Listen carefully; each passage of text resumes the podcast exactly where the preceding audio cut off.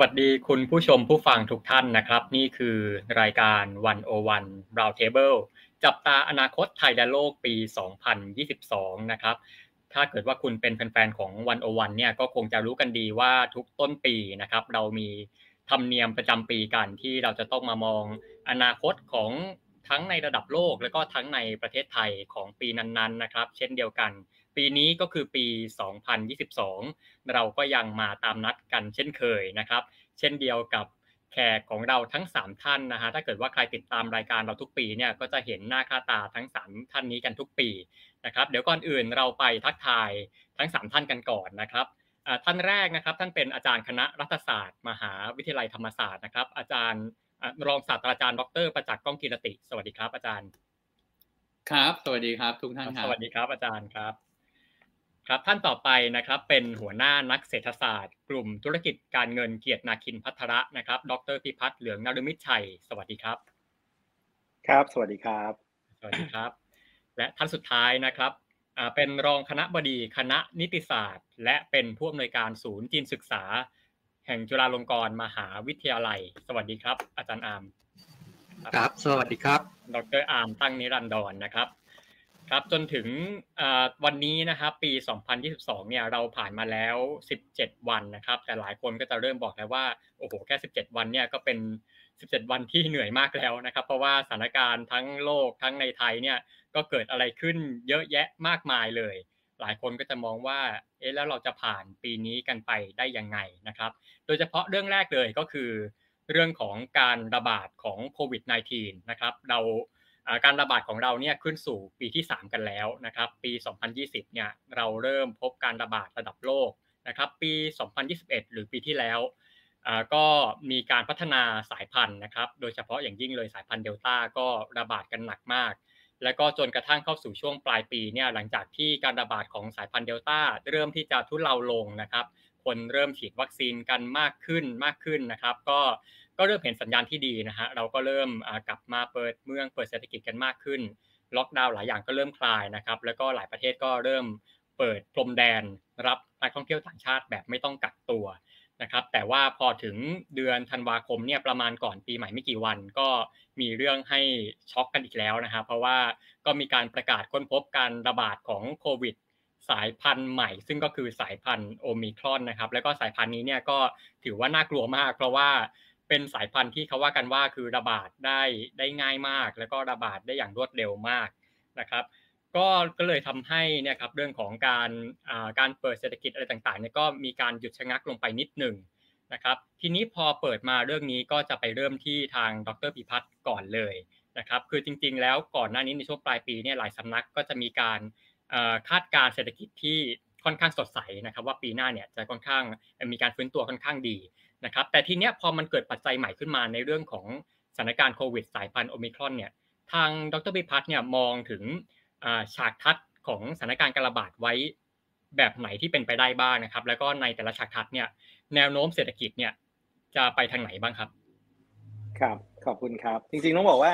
การประเมินเศรษฐกิจในภาวะปัจจุบันเนี่ยมันมันค่อนข้างยากจริง ๆ นะครับ แล้วมันก็มีความไม่แน่นอนค่อนข้างเยอะนะครับ ถ้าเกิดเราย้อนกลับไปเวลานี้เมื่อปีที่แล้วนะครับ ผมคิดว่าภ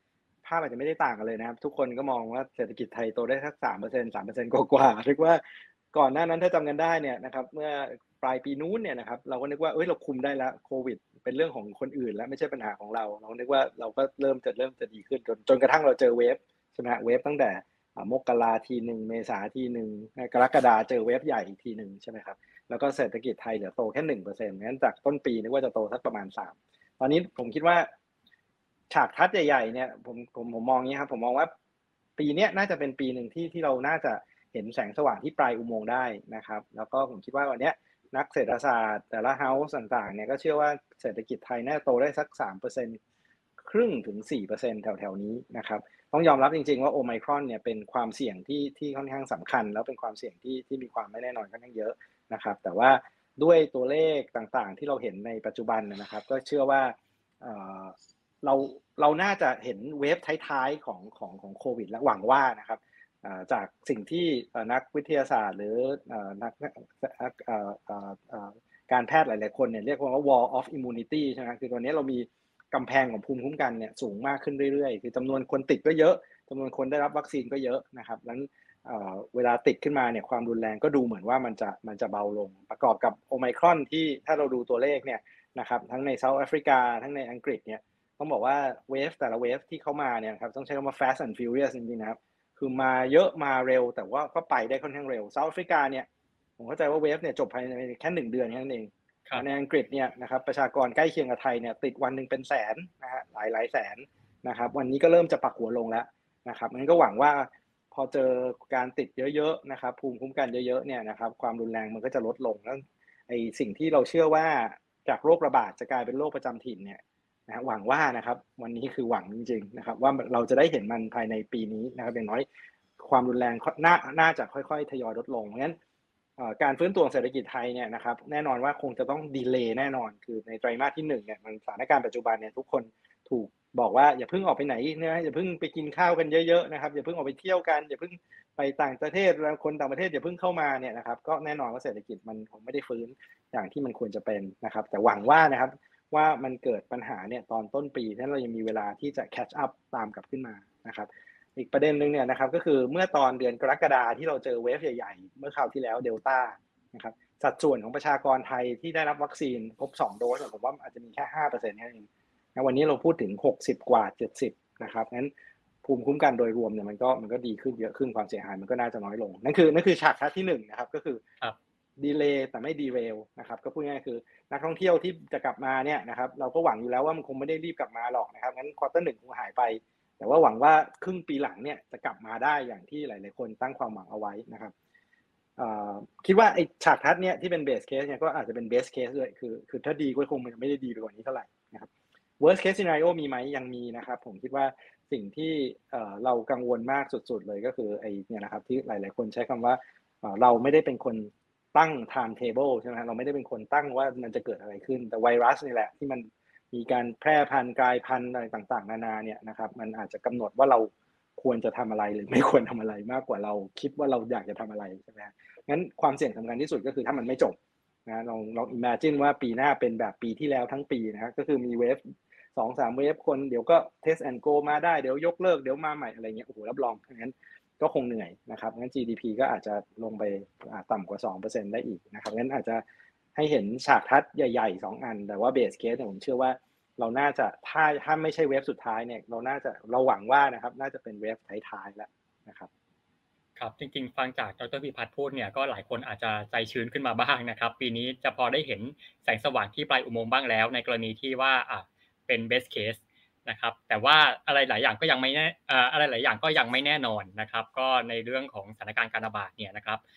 ทีนี้นอกจากปัจจัยเรื่องโควิดเนี่ยมันยังมีปัจจัยอะไรที่โลกยังต้องระวังในปีนี้อีกบ้างไหมครับ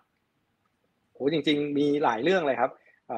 ประเด็นที่หนึ่งเนี่ยเดี๋ยวผมอาจจะทิ้งเอาไว้ให้อาจารย์อาร์มตอบเลยนะครับ ผมห่วงจีนค่อนข้างมากว่าถ้าจีนชะลอขึ้นไปแล้วชะลอเยอะกว่าที่หลาย ๆ คนคาดเนี่ยมันจะกระทบไทยยังไงนะครับ อันที่2เนี่ยผมคิดว่าวันนี้สิ่งที่อีกประเด็นหนึ่งที่ที่โลกกังวลกันค่อนข้างเยอะนะครับแล้วคนเริ่มกลับมาพูดกันเยอะก็คือเรื่องของปัญหาเงินเฟ้อใช่ไหมครับก่อนหน้านี้นะครับก็ต้องยอมรับว่าโลกเนี่ยนะครับแทบจะไม่เคยได้ยินคำว่า inflation ที่ทำให้คนกังวลกันเนี่ยผมว่าสัก 30-40 ปีแล้วครั้งสุดท้ายที่หลาย ๆ คนกังวลอาจจะเป็นแบบช่วง 90 ที่มันมีเศรษฐกิจดีแล้วเริ่มเริ่มมีเงินเฟ้อกลับขึ้นมาใช่ไหมฮะ แต่ว่าตอนนี้แล้วก็โลกเนี่ยเผชิญปัญหาเงินเฟ้อต่ำเป็นเวลาหลายปี ในเมืองไทยนี่เงินเฟ้อต่ำมากนะครับ ตอนนี้มันเริ่มจะกลับมาแล้วนะครับแล้วผมก็อาจจะใช้คำว่าการฟื้นตัวเศรษฐกิจไทยเนี่ยมันอยู่คนละ cycle กับชาวบ้านนะครับ คนอื่นเนี่ยนะครับเศรษฐกิจเขาฟื้นจนเจอปัญหาเรื่องข้อจำกัดทางด้าน supply ใช่ไหมครับพูดง่ายคือวันไม่คนไม่ได้ขึ้นเครื่องบิน คนไม่ได้ไปนอนโรงแรม คนไม่ได้ขับรถมาเป็นเวลาแบบ 6 เดือน 12 เดือนอยู่ดีๆวันหนึ่งอยากจะขับรถขึ้นมา รถไม่รถมีไม่พอ แล้วจะผลิตก็ผลิตไม่ทัน เพราะโรงงานในมาเลเซียยังไม่เปิดหรืออะไรก็แล้วแต่เนี่ยนะครับ มันมันกลายเป็นโลกเรื่องของอุปทานห่วงโซ่อุปทานของโลก ซึ่งมันมีข้อจำกัดเต็มไปหมดเลยนะครับ แล้ววันนี้จากปัญหาที่หลาย ๆ คนบอกว่ามันเป็นปัญหาเงินเฟ้อชั่วคราวนะครับ วันนี้เริ่มยอมรับแล้วว่ามันไม่ใช่ชั่วคราว แต่ว่าวันนี้ persistent หรือไม่ก็คือมันเป็นกลายเป็นปัญหาลากยาวหรือเปล่าเนี่ยวันนี้ก็คงเถียงกันอยู่ แต่ที่แน่ๆคือมันสูงกว่าที่หลาย ๆ คนคาด consequence หนึ่งที่ตามมานะครับก็คือธนาคารกลางเนี่ยต้องเริ่มจะถอนการกระตุ้นต้องเร่งในการขึ้นอัตราดอกเบี้ยนะครับ ประเทศไทยเนี่ยนะครับด้วยความที่อย่างที่บอกนะครับเราเราฟื้นคนละไซเคิลกับชาวบ้านนะครับ ผมก็ใช้คำว่าเหมือนคนอื่นเขาไปปาร์ตี้กันนะครับเขาก็ต้องเริ่มสนุกสนานกันไปแล้วนะครับ เริ่มจะต้องต้องต้องเริ่มไปเก็บจานนะครับ เรางานปาร์ตี้สายเราไปล้างจานอย่างเดียวนะครับ ก็คือต้องไปน้ำมันก็แพงของก็แพงดอกเบี้ยก็ขึ้นนะครับงั้นกลายเป็นว่าเราเราไปเจอ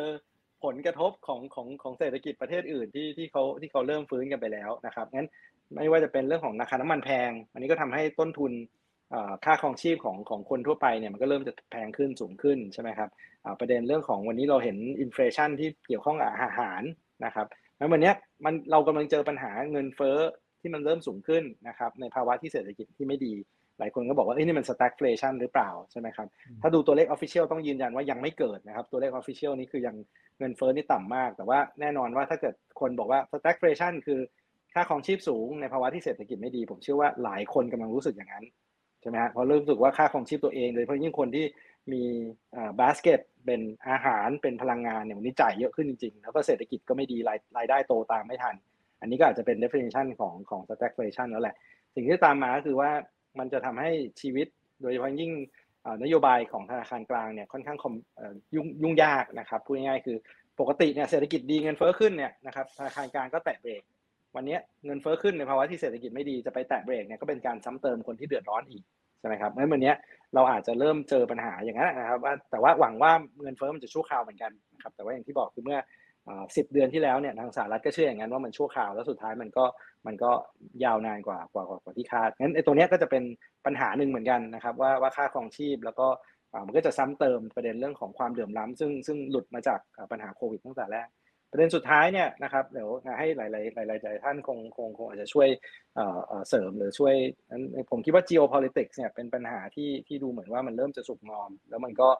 เริ่มเริ่มมีความเสี่ยงมากขึ้นเรื่อยๆปัญหาปัจจุบันที่เราเห็นนะครับ อย่างนาโตรัสเซีย ยูเครน สหรัฐจีนไต้หวันอะไรพวกนี้ผมว่ามันก็จะเริ่มเป็นสัญญาณเพิ่มขึ้นมาเรื่อยๆ consequence ในแง่ของเศรษฐเศรษฐกิจเนี่ยสิ่งที่เรากังวลคือไม่มีใครชอบความไม่แน่นอน ไม่มีใครชอบสิ่งที่มันเกิดขึ้น โดยเฉพาะยิ่งถ้าเป็นผู้ผลิต น้ำมันแก๊สนะฮะแล้วทำให้ค่าครองชีพโลกเนี่ยมันแพงอยู่แล้ว เกิดมันเกิดปัญหากันขึ้นมานะครับลองนึกภาพว่ายุโรปเนี่ย supply แก๊สส่วนใหญ่มาจากรัสเซียเนี่ยเกิดไปทะเลาะกับรัสเซียรัสเซียปิดก๊อกทีเดียวเนี่ยราคาน้ำมันราคาแก๊สทั่วโลกนี้ขึ้นมหาศาลแน่นอนในภาวะที่วันนี้ประเด็นเงินเฟ้อเนี่ยก็ยังเป็นประเด็นอยู่นะครับงั้นอันความไม่แน่นอน 3-4 ประเด็นเนี่ยผมคิดว่ามันมันก็ทำให้โลกในปีนี้นะครับใช้คำว่าน่าสนใจยังคงน่าสนใจอยู่นะครับ ครับ ครับดรพิพัฒน์ฮะจริง ๆ คือในประเทศไทยเนี่ยเราเริ่มเห็นผลของเงินเฟ้อเนี่ยชัดเจนมากๆแล้วนะฮะเราเห็น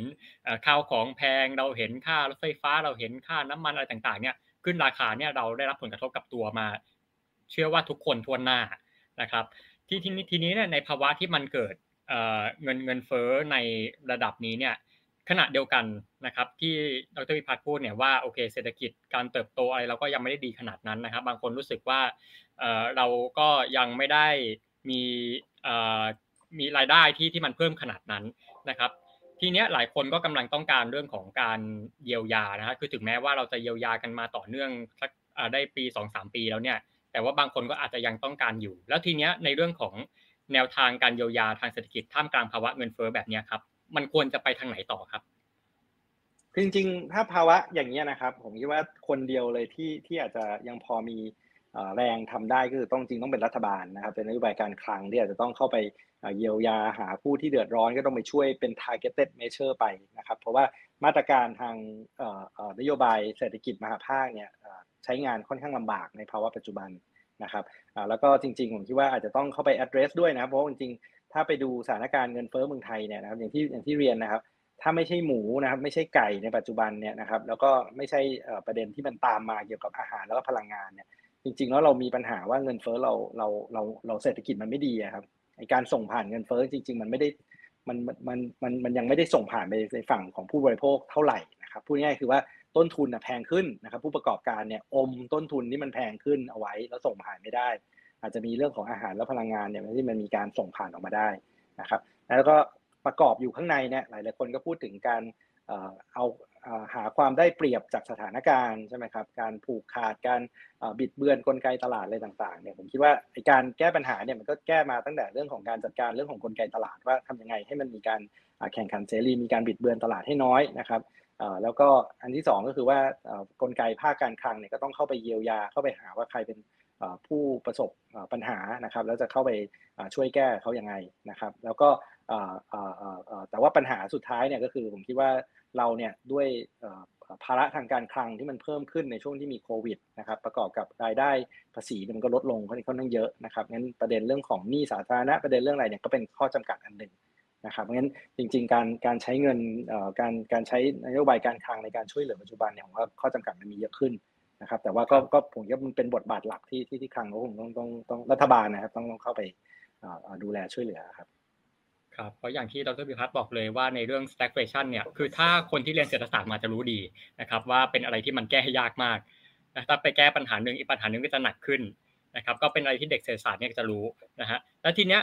เท่าที่ผมลองดูตามข่าวลองดูตามหน้าหน้า Facebook Twitter อะไรต่างๆเนี่ยมันก็จะมีคนกลัวไปถึงขั้นที่ว่า เมื่อเกิดเงินเฟ้อระดับนี้แล้วเนี่ย มันจะสุดท้ายเนี่ย มันจะไปไกลถึงขั้นว่าจะเกิดฟองสบู่แตกเลยหรือเปล่า ตรงเนี้ยเป็นไปได้ไหมครับ คือผมคงคิดงี้ครับ ผมคิดว่าเมืองไทยเนี่ยอาจจะเถียงกัน พอสมควรนะครับ ว่าวันนี้มันเกิดภาวะฟองสบู่ในเมืองในเมืองไทยเยอะขนาดไหนใช่ไหมครับเพราะเศรษฐกิจมันไม่ได้ดีขนาดนั้นถือว่าในต่างประเทศเนี่ยอาจจะมีฟองสบู่นะเดี๋ยวอาจารย์อามอาจจะพูดถึงอาจารย์อามเขียนเปเปอร์ให้เขียนบทความว่าฟองสบู่ในสหรัฐหรือฟองสบู่ในจีนมันกว่ากันนะครับผมคิดว่าเมืองไทยเนี่ยถึงแม้ว่าเราเห็นสถานการณ์เอ่อเอ่อ asset price บางอย่างเนี่ยสูงขึ้นนะครับผมว่ายกตัวอย่างง่ายๆอย่างเช่นดูดัชนีราคาหุ้นกันนะครับ วันนี้ ตลาดหุ้นไทยเนี่ยเป็นไม่กี่ดัชนีในในโลกนะครับ ที่ยังไม่กลับไปที่ all time high นะที่ประเทศอื่นเนี่ยอย่างสหรัฐอย่างที่อื่นเนี่ยนะครับเอ่อมันเลย all time high ไปไปค่อนข้างนานแล้วนะครับ อันนี้ก็สะท้อนให้เห็นว่าทั้งในแง่ของกำไรของบริษัทจดทะเบียนในในประเทศไทยเนี่ยได้รับผลกระทบเยอะกว่า เราไม่มีตัวเลือกเราไม่มีตัวขับดันกำไรในตลาดนะครับ อันที่2เนี่ยจะบอกว่า valuation มันก็อาจจะอาจจะยังไม่ได้ตึงเมื่อเทียบกับชาวบ้านนั้นฟองสบู่แตกเนี่ยผมคิดว่าน่าจะเป็นเรื่องของ global phenomenon มากกว่าสาเหตุที่จะเกิดจากเมืองไทยนะครับ โดยเฉพาะยิ่งวันนี้เมื่อกี้ที่ที่คุยกันนะครับว่าพอเฟดเนี่ยต้องมีการถอนการกระตุ้น ต้องมีการขึ้นอัตราดอกเบี้ย สภาพคล่องที่มันล้นก่อนหน้านี้เหมือนกับเงินที่เหมือนจะฟรีเนี่ยครับมันก็ไล่ไปซื้อสินทรัพย์ทุกประเภทใช่ไหมครับวันนี้เชื่อไหมฮะราคาบ้านในสหรัฐเนี่ยนะครับสูงกว่าระดับราคาเมื่อปี 2008 ซึ่งเราเชื่อเราเรียกมันว่าฟองสบู่นะครับวันนี้แพงกว่าเมื่อตอนนั้นอีก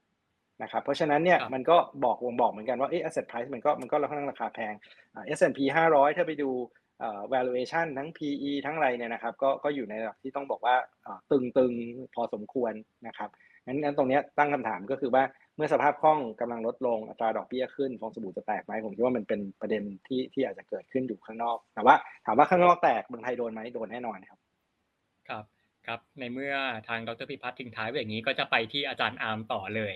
นะครับอาจารย์อาร์มเนี่ยก็อย่างที่ดรพิพัฒน์ได้พูดถึงนะฮะว่าได้เขียนบทความอยู่เรื่องหนึ่งว่าฟองสบู่สหรัฐหรือจีนเนี่ยใครจะแตกก่อนกันนะครับ เพราะว่าทางฝั่งสหรัฐเนี่ยก็อย่างที่ดรพิพัฒน์พูดว่าเงินเฟ้อก็กำลังสูงนะฮะแล้วก็ดูเหมือนจะอยู่นานด้วย ขณะที่จีนเนี่ยก็ก็มีแนวโน้มเหมือนกันนะครับ รวมถึงว่าจีนเนี่ยก็ปีที่แล้วก็จะมีเรื่องราวที่ทำให้โลกตื่นเต้นเหมือนกันนะฮะในเรื่องของ วิกฤตหนี้อสังหาริมทรัพย์อย่าง Evergrande นะครับก็จะมีปัญหานี้เกิดขึ้นนะครับ ถามอาจารย์อาร์มเลยว่าอาจารย์อาร์มมองยังไงครับ ว่าตกลงแล้ววิกฤตหนี้วิกฤตฟองสบู่นะฮะสหรัฐหรือจีน อะไรเป็นไปได้มากกว่ากันครับ ครับจริงๆต้องบอกว่าฟองสบู่ของจีนเนี่ยนะครับในบางการประเมินเนี่ยอาจจะบอกว่าแตกไปแล้วนะครับ แตกอย่างที่คนอาจจะไม่ค่อยรู้ แล้วก็เป็นการเจาะลูกโป่ง โดยรัฐบาลจีนเองด้วยซ้ำนะครับ เพราะว่าวิกฤตเอเวอร์แกรนเมื่อปีที่แล้วเนี่ยจริงๆ ก็เกิดจากกฎเกณฑ์ของรัฐบาลจีนนะครับที่กำหนดเพดานหนี้ของบริษัทอสังหาริมทรัพย์นะครับว่าไม่ให้กู้ยืมเกินเพดานหนี้ซึ่งก็ส่งผลให้บริษัทอสังหาริมทรัพย์เนี่ยไม่สามารถนะครับที่จะไปกู้หนี้ก้อนใหม่มาโปะก้อนเก่าหมุนเวียนนะครับไปได้แบบในอดีตแต่ว่าเศรษฐกิจจีนเนี่ยเมื่อกี้ที่พี่พิพัฒน์ พูดถึงเนี่ยผมคิดว่าเป็นความเสี่ยงนะครับที่สำคัญของปีใหม่แต่ว่าผมคิดว่าถ้าให้สรุปเนี่ยนะครับอย่างน้อยในมุมมองของผมเนี่ยก็คือเศรษฐกิจจีนเนี่ยไม่ดีนะครับชะลอตัว แต่ว่าไม่น่าจะถึงขั้นที่จะเกิดวิกฤตนะครับหลายคนตอนนี้ในจีนนะครับก็ประเมินการเติบโตของเศรษฐกิจจีนเนี่ยอยู่ที่ประมาณ 5%นะครับ5ถึง5.5%เซึ่งถ้าเกิดว่าจะพูดให้คึกเขิมหน่อยนะครับ ก็บอกว่าดีที่สุดนะครับในบรรดาประเทศใหญ่ ๆ ทั้งหมดถ้าพูดให้แย่นะครับ ก็บอกว่ามันคือตัวเลขที่แย่ที่สุดนะในประวัติศาสตร์การพัฒนาของจีนเป็นต้นมานะครับ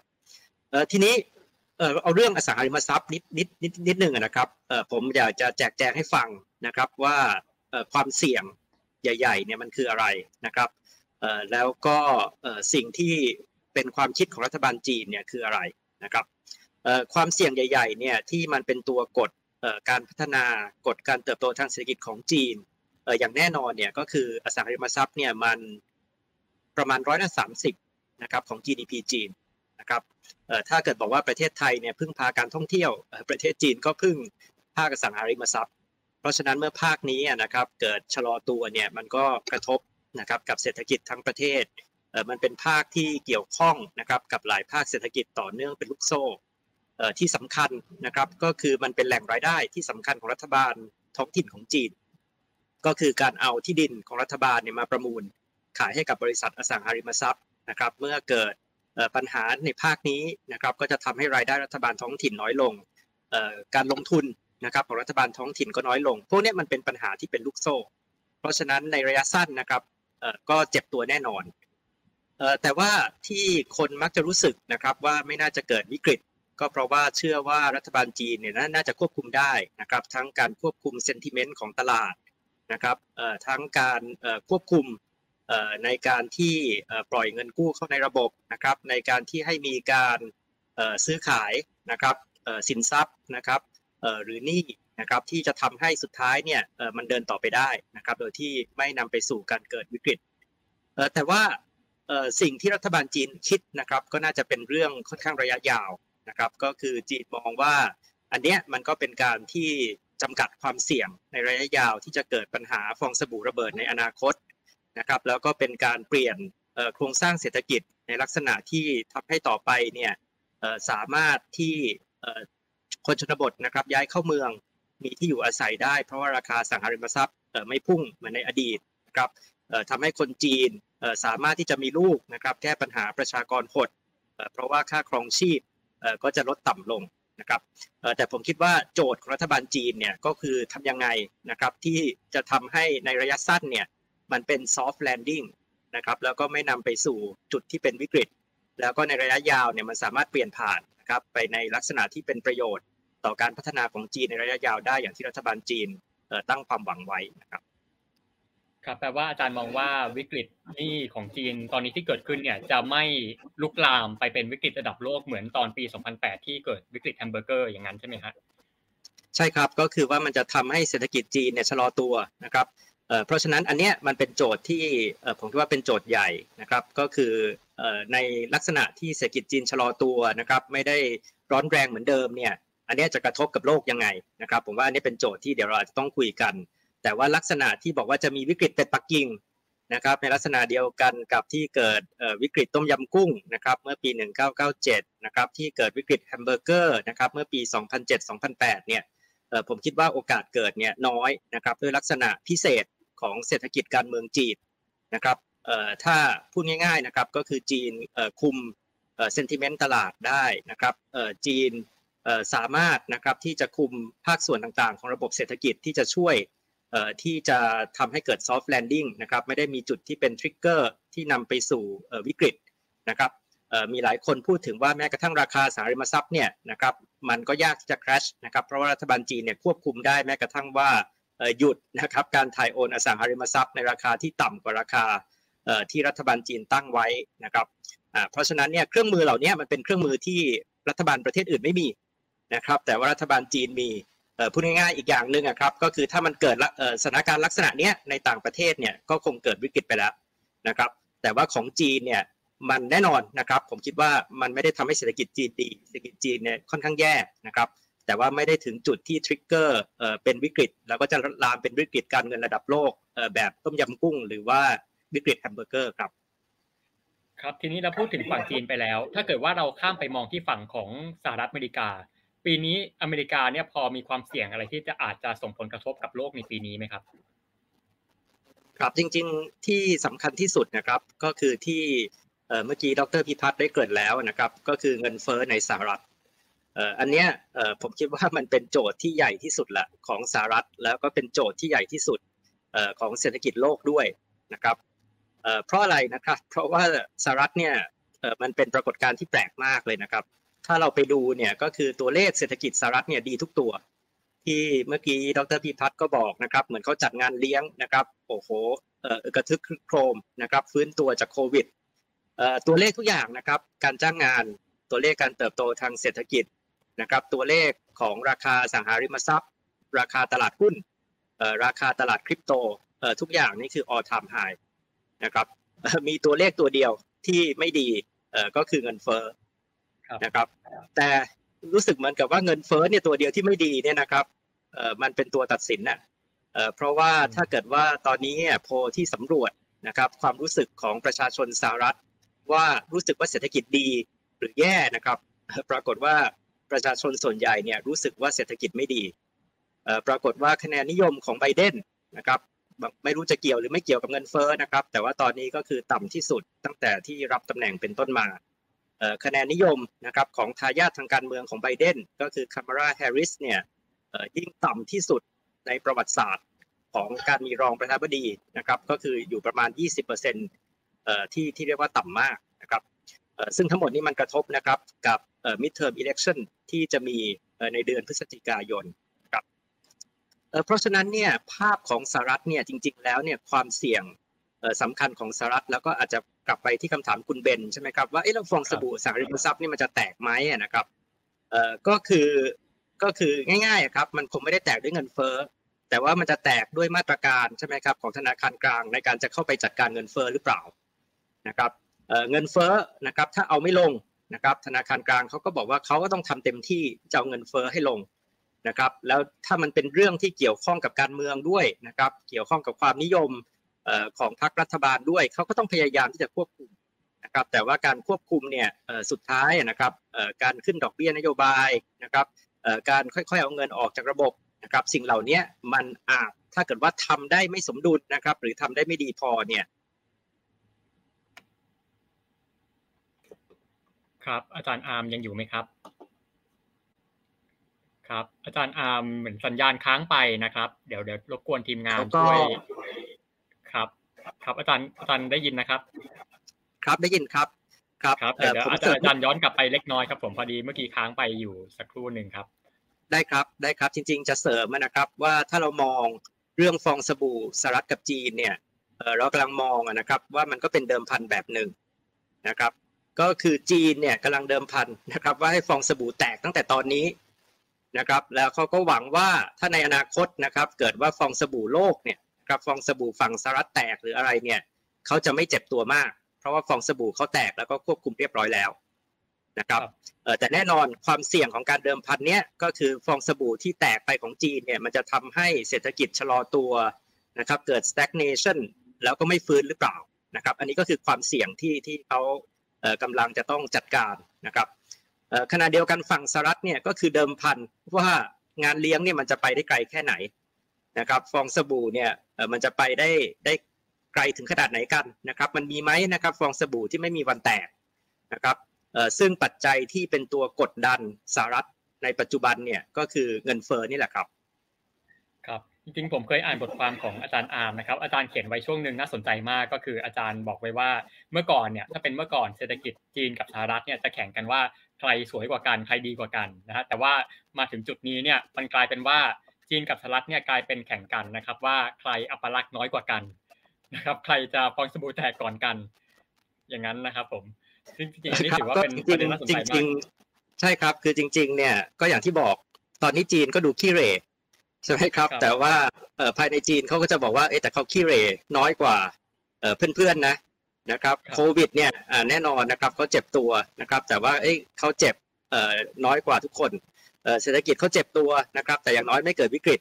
นะครับอ่าแล้วก็เป็นการลดความเสี่ยงว่าถ้าต่อไปโลกเกิดวิกฤต หรือสหรัฐเกิดวิกฤตนะครับจะได้ไม่ต้องกระทบหรือลามมาจีน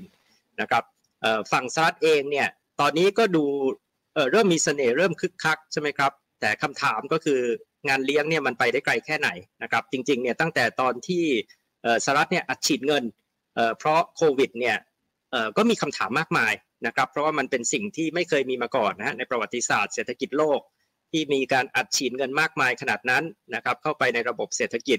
แล้วก็มีคำถามตามมามากมายตั้งแต่ตอนนั้นนะครับว่าในในระยะยาวเนี่ยมันจะเกิดอะไรนะครับตอนนี้ก็เป็นเดิมพันแบบหนึ่งนะครับของสงครามเศรษฐกิจก็คือฟองสบู่ใครจะแตกก่อนกันนะครับจีนก็ใจกล้าเหมือนกันนะครับก็คือตอนนี้ฟองสบู่จีนผมว่าแตกแล้วความเสี่ยงปีนี้ก็คือเขาควบคุม ฟองสบู่ที่แตกของเขาได้มากน้อยแค่ไหนอย่างไรนะครับ เป็น soft landing ไหมแล้วก็จะทำให้มีการเติบโตกลับมาได้ไหมนะครับ ส่วนฝั่งสหรัฐความเสี่ยงก็คืองานเลี้ยงจะไปได้อีกกี่ปีนะครับครับครับเดี๋ยวถึงตรงนี้เนี่ยขอย้อนกลับไปที่ดรพิพัฒน์ก่อนนะครับ ผมว่าเดี๋ยวสรุปจากอาจารย์อาร์มนะครับอาจารย์อาร์มบอกว่าทางทางจีนเนี่ยก็ก็คือโอเคฟองสบู่อาจจะแตกไปก่อนแล้ว แต่ว่าเป็นการแตกแบบค่อยเป็นค่อยไปนะครับ แล้วก็ขณะที่ทางฝั่งสหรัฐเนี่ยก็โอเค ตอนนี้ตัวเลขต่างๆกำลังสดใส แต่ว่าก็ยังต้องดูว่างานเลี้ยงเนี่ยจะไปได้ไกลสักเท่าไหร่นะฮะรวมถึงว่าทางทางจีนเนี่ยตอนนี้ก็คือว่าคนก็จะมองว่าจีนอาจจะควบคุมได้ได้ดีนะครับถึงจุดเนี้ยอาจารย์พิพัฒน์เห็นสอดคล้องกับอาจารย์อาร์มหรือว่าเห็นต่างยังไงไหมครับ จริงๆก็ใกล้เคียงกันนะครับแต่ตัวที่ ผมผมผมอาจจะไม่ได้กังวลว่าจะเกิดวิกฤตในจีนนะครับ เพราะอย่างที่ว่าคือทางการจีนเนี่ยมีเครื่องมือเยอะกว่ากลไกการบริหารจัดการเศรษฐกิจอย่างที่เราเข้าใจนะครับ แต่ผมกลัวว่าถ้าเศรษฐกิจจีนชะลอหนักๆเนี่ยมันก็กระทบไปกับวนกลับมาหาเศรษฐกิจโลกได้เหมือนกันนะครับ แล้วก็อย่างวันนี้ที่บอกว่าโอ้โควิดคุมเอาอยู่เนี่ยผมว่าวันนี้จีนก็ส่งปัญหาไปทั่วโลกแล้วเหมือนกันใช่ไหมครับว่าแม้กระทั่งแบบปิดโควิดเอาอยู่เนี่ยคือปิดบางทีก็ปิดเมืองปิดโรงงานใช่ไหม ว่าไฟฟ้าหมดเนี่ยพวกนี้มันก็ส่งลามไปแล้วเพราะผมคิดว่าวันนี้ทั่วโลกเนี่ยมันมันมัน integrate กันหมดแล้วนะครับ แต่ว่าในในสหรัฐเองเนี่ยผมผมเห็นด้วยนะครับว่าปัญหาเงินเฟ้อเนี่ยจะเป็นปัญหาหนึ่งนะครับโดยเฉพาะยิ่งเป็นปัญหาการเมืองนะครับ midterm election อย่างที่ว่าถ้าถ้าเกิดเดโมแครตเสีย support ซึ่ง likely ว่าจะเสียด้วยดูจาก approval rating นะครับ ก็คือเดากันได้ง่ายๆเลยว่าอีก2ปีข้างหน้าไม่เกิดอะไรเลยใช่ไหมเพราะประธานาธิบดีมาจากพรรคหนึ่งคอนเกรสมาจากอีกพรรคหนึ่งก็ทะเลาะกันไปเรื่อยๆนะครับประธานาธิบดีก็วีโต้อย่างเดียว เพราะฉะนั้นมันก็มันก็อาจจะเป็นอีก2ปีที่ที่คงไม่มีอะไรผลักดันออกมาใช่ไหมครับมันก็มันก็เลยกลายกลายกลายเป็นสิ่งที่อาจจะทำให้เศรษฐกิจหรืออะไรต่างๆ หลังจากนี้นะครับมันก็จะมีความเสี่ยงเพิ่มมากขึ้นนะครับ แล้วก็ที่อาจจะน่ากลัวที่สุดก็คือว่า เมื่อธนาคารกลางเนี่ยต้องเหยียบเบรกแรงขึ้นเรื่อยๆนะครับแล้วไอ้ผลกระทบจากการเหยียบเบรกเนี่ยมันจะไปโผล่ตรงไหนนะอย่างที่คนบอกว่าถ้าน้ำลดเนี่ยเราเปิดมาดูก็จะรู้ว่าใครเนี่ยกำลังว่ายน้ำโดยไม่ใส่เสื้อผ้าอยู่ใช่ไหมครับหลังจากที่ช่วงที่ผ่านมาเนี่ยทุกคน ดูเหมือนว่าปาร์ตี้กันเต็มที่ใช่ไหมครับทุกคนลงทุนโดยที่ไม่ต้องหวังผลตอบแทน เพราะว่าถือเงินสดมันก็แคชมันก็คือผลตอบแทนคือศูนย์วันนี้ผลตอบแทนของเงินสดมันจะสูงขึ้นนะหลายคนก็ก็อาจจะต้องกลับกลับมามองที่ที่ที่ประเด็นปัจจัยพื้นฐานเพิ่มมากขึ้นเพราะฉะนั้นฟองสบู่แตกจะเกิดอะไรขึ้นเนี่ยผมว่าตรงนี้เป็นสิ่งที่ที่หลายคนกังวลกันอยู่ครับครับขอบคุณดรพิพัฒน์นะฮะเดี๋ยวย้อนกลับไปที่อาจารย์อาร์มนะครับ เมื่อสักครู่นี้ ดรพิพัฒน์พูดถึงประเด็นหนึ่งนะครับ ก็คือเรื่องของโควิด -19 นะครับ ผมก็คือทางจีนเนี่ยตอนนี้เราเห็นกันดีนะฮะว่าจีนเนี่ยน่าจะเป็นประเทศเดียวในโลกแล้วที่ยังใช้มาตรการซีโร่โควิด policy ก็คือพยายามกดตัวเลขผู้ติดเชื้อให้เป็นศูนย์ให้ได้ น่าจะประเทศเดียวในโลกแล้วนะฮะแต่ว่าไอมาตรการนี้มันก็ส่งผลกระทบในระดับโลกนะฮะอย่างที่ในไทยเนี่ยเราก็เห็นชัดเจนว่าเวลาเราส่งส่งผลไม้ส่งผักอะไรไปเนี่ยก็ไปติดอยู่ที่ด่าน นะครับรวมถึงเรื่องของการท่องเที่ยวนะครับ ว่าโอเคเราเปิดประเทศแล้ว แต่ว่าท้ายที่สุดแล้วเราก็ยังไม่มีนักท่องเที่ยวจีนเข้ามาเนี่ยเราก็จะเห็นว่ามาตรการซีโร่โควิด policy ของจีนเนี่ยมันส่งผลกระทบถึงประเทศอื่นด้วย ทีนี้ก็เลยอยากถามอาจารย์อยากถามอาจารย์อาร์มครับว่าแล้วจีนเนี่ยอาจารย์คิดว่าน่าจะใช้นโยบายเนี้ยไปได้อีกนานเท่าไหร่ โดยเฉพาะที่ตอนนี้มีเรื่องของการระบาดของโควิดสายพันธุ์โอมิครอนเข้ามาด้วยครับ ครับ เอ่อก็จริงๆแล้วตอนนี้เหมือนกับว่านักวิเคราะห์ทั่วโลกนะครับ จะพูดตรงกันนะครับว่านโยบายนี้เผลอๆเนี่ยนะครับก็จะมีไปถึงพฤศจิกายนนะครับ ซึ่งก็คือเป็นช่วงที่จะมีการประชุมใหญ่ของพรรคคอมมิวนิสต์ที่จะต่ออายุให้กับสีจิ้นผิงนะครับ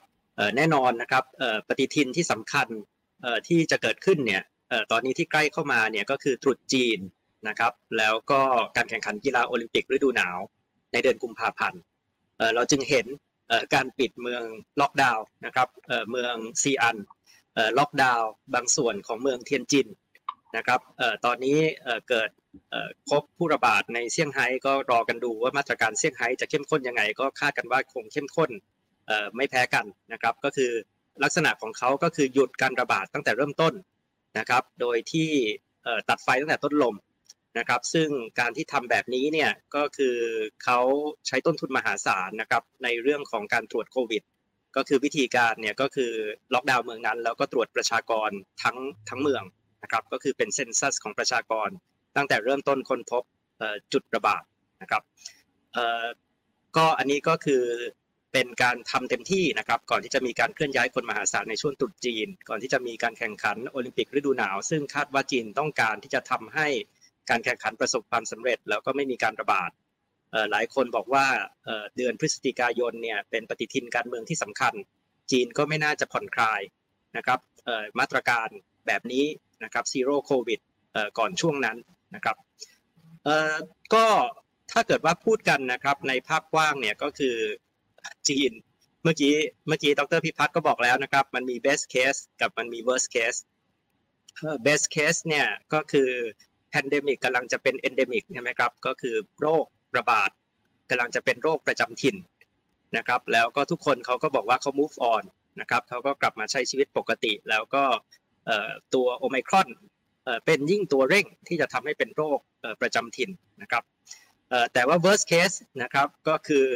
ระบาดเยอะนะครับมันจะมีกลายพันธุ์ไหมนะครับ มันจะมีสายพันธุ์ใหม่ไหมนะครับ ซึ่งลักษณะ นโยบายของจีนเนี่ยก็คือนโยบายที่มอง worst case ใช่ไหมครับว่าถ้าเกิด worst case แล้วเนี่ยนะครับเขาคิดว่าเขาอยู่ได้นะครับในลักษณะที่จริง ๆ แล้วเนี่ยก็มีการพูดกันนะครับ ว่าจริงๆเนี่ยปลายปีที่แล้วเนี่ยเริ่มมีดีเบตในจีนนะครับว่าควรจะเปิดเมืองไหมควรจะผ่อนคลาย zero COVID ไหมนะครับบางคนบอกว่าโอไมครอนเนี่ยมันกลายเป็น booster ให้กับฝั่งที่ไม่ยอมเปิดเมือง ให้กับฝั่งที่ยืนยันนโยบาย zero COVID นะครับเพราะบอกว่านี่เห็นไหมนะครับ มันมีความเสี่ยงที่จะกลายพันธุ์มันยังไม่จบมันอะไรก็ตามนะครับแต่ว่าทั้งหมดนี้นะครับมันก็จะมี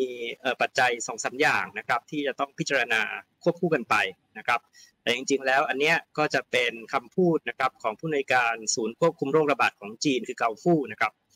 เกาฟู่บอกว่าจีนจะเปิดเมืองเนี่ยจีนกำลังรอ 3 อย่างนะครับอย่างแรกนะครับก็คือรอฉีดวัคซีนให้ครบประชากร ซึ่งจริง ๆ ตอนนี้ก็น่าจะทำสำเร็จแล้วนะครับเพียงแต่ว่าเป็นวัคซีนเชื้อตายนะครับ